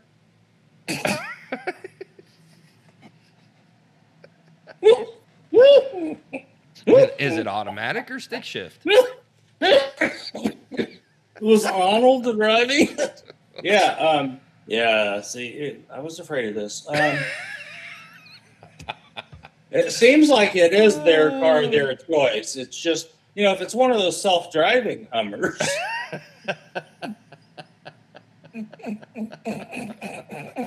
maybe it's maybe it's part of the automated system. Oh Lord, we're we're going. Yeah, we're going down- I we're tried to sign the. I tried to send up the flares. It was you. um, but yeah, it does seem like that. That's protected. I mean, I'm just, I'm just trying. I'm just trying to follow our our. Uh, just trying to follow our our rules here. That you know we're sticking to the Constitution. So is, is that a constitutional constitutionally protected activity? well, No wonder. hum- no wonder Hummers are so expensive. exactly. They're they're not over a hundred thousand for nothing, man. you ought to try it in an MG sometime. Oh my gosh. Only problem is most MGs were convertible, so at that Well, point is that a is that PDA and and that's not constitutional? I mean, you know, we have to know the rules here. Well, I have to tell you, I wasn't thinking about it at the time. the Constitution was just not that Yeah, big of a right, deal to me. yeah. Wait a minute, honey. I Uh, need to open up my pocket constitution to make sure this is a Exactly. protected I mean, activity. For someone who owned a convertible for at least 40 years, at least one convertible the whole time. Anyway, uh, uh, you should see what you can do on a motorcycle sometime. Um, Well, that's anyway. our series finale of an inquiry into freedom. Cheers. joining. There's four guys dressed in black out, out my front door here. Um, yeah. Oh, my Yeah, they're. Um, oh my. Yeah. I just think that people ought to be able to do whatever the hell it is they want to do, unless they're causing harm. Well, kind. So, so leave them the hell alone. Uh, I think that they're- I think that the, with respect to these adults taking children, children, to a drag queen show, I think that is beyond the pale. Well, so Um, isn't it ironic that the the the party that uses the children as a shield all the time, Yeah. 100% of the time, don't have a problem with the children being sexually exploited? Yeah. I mean, I, I don't understand. It's hard to follow the rules when they don't even follow their own rules. Well, So, so is- if, if, yeah. if, you know, if someone over the age of 18, I, I mean, let's just be honest. You know, people that are young these days, 18 doesn't mean anything. But, but for the sake, sake of legality, if, if people, two consenting adults, regardless of what their sexual orientation is, want to be together, I, I could care less. Go for it. But if you're doing it around or near or in front of someone that's under the age of 18, like say five, two, yeah. I, I take issue with that. Yeah. I. If I you want to, if you want to have a drag show, or if you want to have a pride parade, or if you want to do whatever you want to do, I don't have to go. But, I mean, they were showing some performances at these pride events, and these people are, they're naked, and other people brought their children. What's wrong with you? Yeah. Oh well, you've never you've never gotten out of the shower in front of your your child? Well, that's different. Why is it different? Well, because I'm not like sexually I'm not doing things, you know, acting out certain things. I'm drying off and I'm getting dressed. I heard that you dance and sing in the shower myself. I do actually. Yeah. Sounds Uh, quite perverted to me. Like it's pre-virgin. I'm a legend in my own shower. Some people are. I don't know how they presume to think though that everyone does that. What? You know, Dance that and sing in the show up- well, or they show up in the shower and they're and they're dancing with their kids or whatever that God so I've never done I- anything like. I mean, Biden gets out of the shower and he somehow breaks his ankle with the dog. I that one really has me mystified. yeah. But I mean that that is bestiality. Um, but at any rate, yeah, they they don't have any business doing that. These are children, and I think that. Uh, What do you think would the happened in our day? classes, There's not, you know, they have a sex ed class for for 15 year olds in high school or or something like that, and they want to go do a drag show. Then I think it's the same as any kind of a field trip that the pre- a parent needs to sign off on. Yeah, it's okay to go do this. Right. But just to take them and expose them to it, uh, I don't think is is okay at all. Or to not And I think- inform a parent. Well, yeah, I think that I think that's just unconstitutional. It it it uh What do you think would have happened in our day if if something like that would have happened to you and your father found out about it? I can tell you what what happened in my situation. well, if it had happened on a military base, um, I I imagine basically everyone in the subdivision would have probably participated in drawing and quartering whoever was involved with their cars, if not, you know, parachute rip cords and stuff. Mhm. in in a private sector like uh in a public school setting or something where we lived also i mean i hate to have to use so many words for a simple question. I went to 12 schools so um i don't really even remember them all. But at any rate a public school there would have been at least one parent. Maybe maybe my dad maybe not. I don't know what he would have done. I, I, I really don't. He would have gone through the roof. And I probably would not have known what he did. Yeah. But knowing the school where where I went, um, there were several folks in, um, let's say, alternative, mainstream. Uh, uh, what, what's what's the right word? Uh, parallel economies. Yeah, that's it. They they were in the mob. Yeah, whoever was involved would be gone. Right. Yeah, they'd just they'd just be gone. Um, and who's to say that that isn't a? I don't. Doesn't the militia have a right to do that? I mean, that is kind of what the mob did in Sicily. You know, uh, they acted when the government would not. And if uh, maybe that is a legitimate area for, for militias to consider if if we're being abused as a society, then is that not something that a militia has a right to step in and show up at a school or a school board and say, no, this is not happening in this school district? You know what? Why can't why can't that happen? Why can't that be more than just keep and bury arms? I guess is my point. But yeah, yeah, it wouldn't have happened. I mean, uh, it was enough to have this sort of a conversation in school when when I was in school. I mean, this this conversation is bordering on what's okay and not okay to talk about. So to go on into the full fledged drag thing, no, that that's all Hegelian dialectic. It's all progressive of trying to advance these perverts.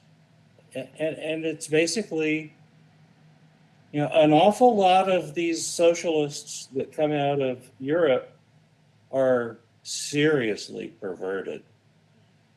I mean, they are some really screwed up people. These are not people who are, you know, they went out and made their money on their own. These are old, old families that have run Europe for hundreds of years. Since before there were, since since back when there were kings and queens. Right.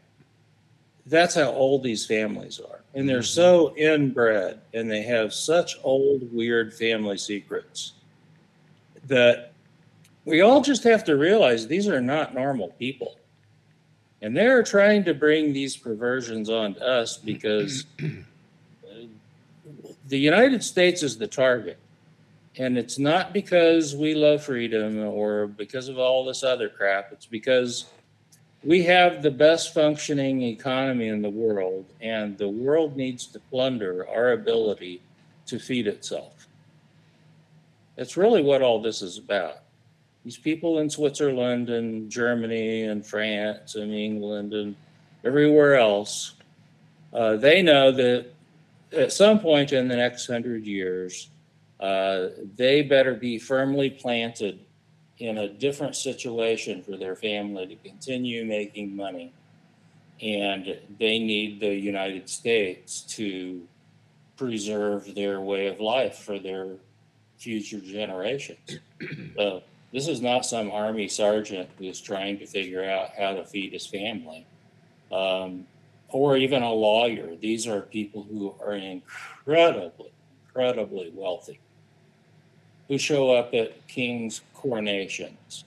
And uh, well, some of them are king's families. I mean, look at Prince Andrew. The fact that he's in that same book with with Bill Clinton and everyone else with the uh, the the madam for Jeffrey Epstein. Yeah.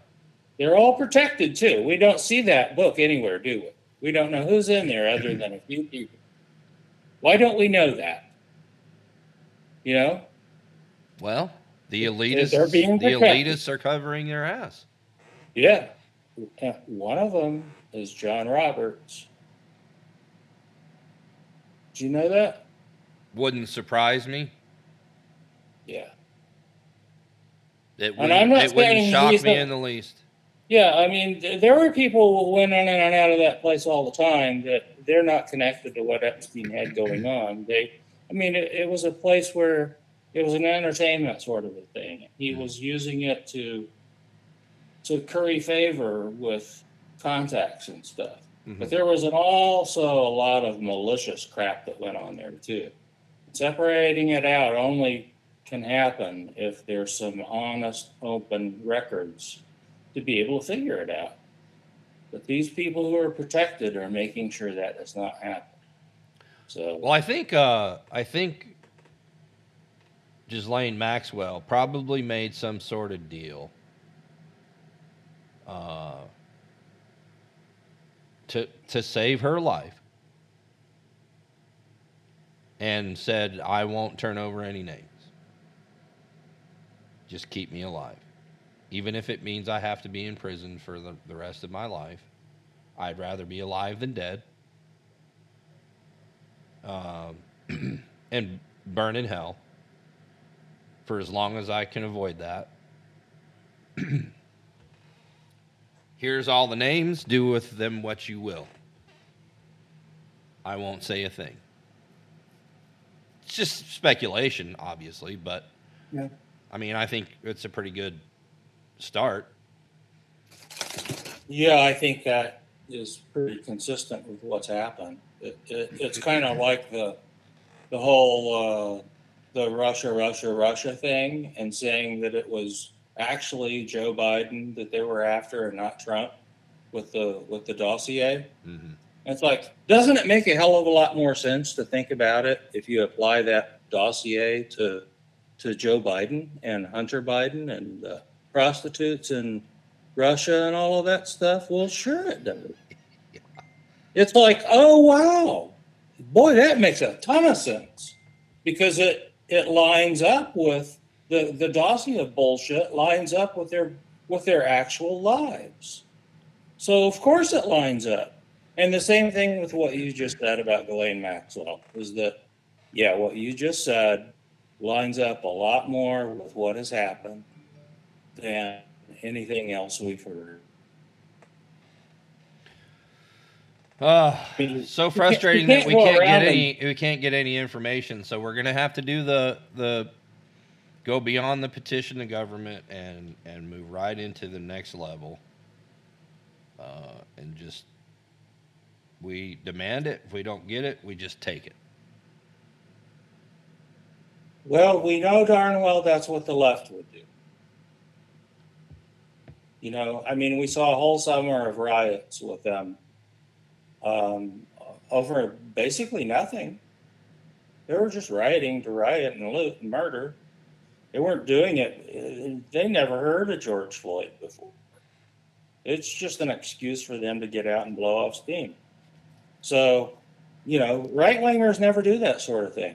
And, why the hell not? So it basically does take that sort of action Yeah. to to get attention. Well, and to uh, to close the show, I, I'm gonna prove once again that Joe Biden doesn't know what he's talking about and that he's a liar. I can own an F-16, buddy. So yeah, I can I, I can own an assault weapon, but I can also own an F-16. I can buy it from the government. It's not illegal. So yeah, Well, you yeah. the government and the military won't aren't the only ones that can have an F-16. I, I don't know that I can buy a nuclear weapon, but I can buy an F-16. Well, who needs a nuclear weapon if you can just eat at Taco Bell?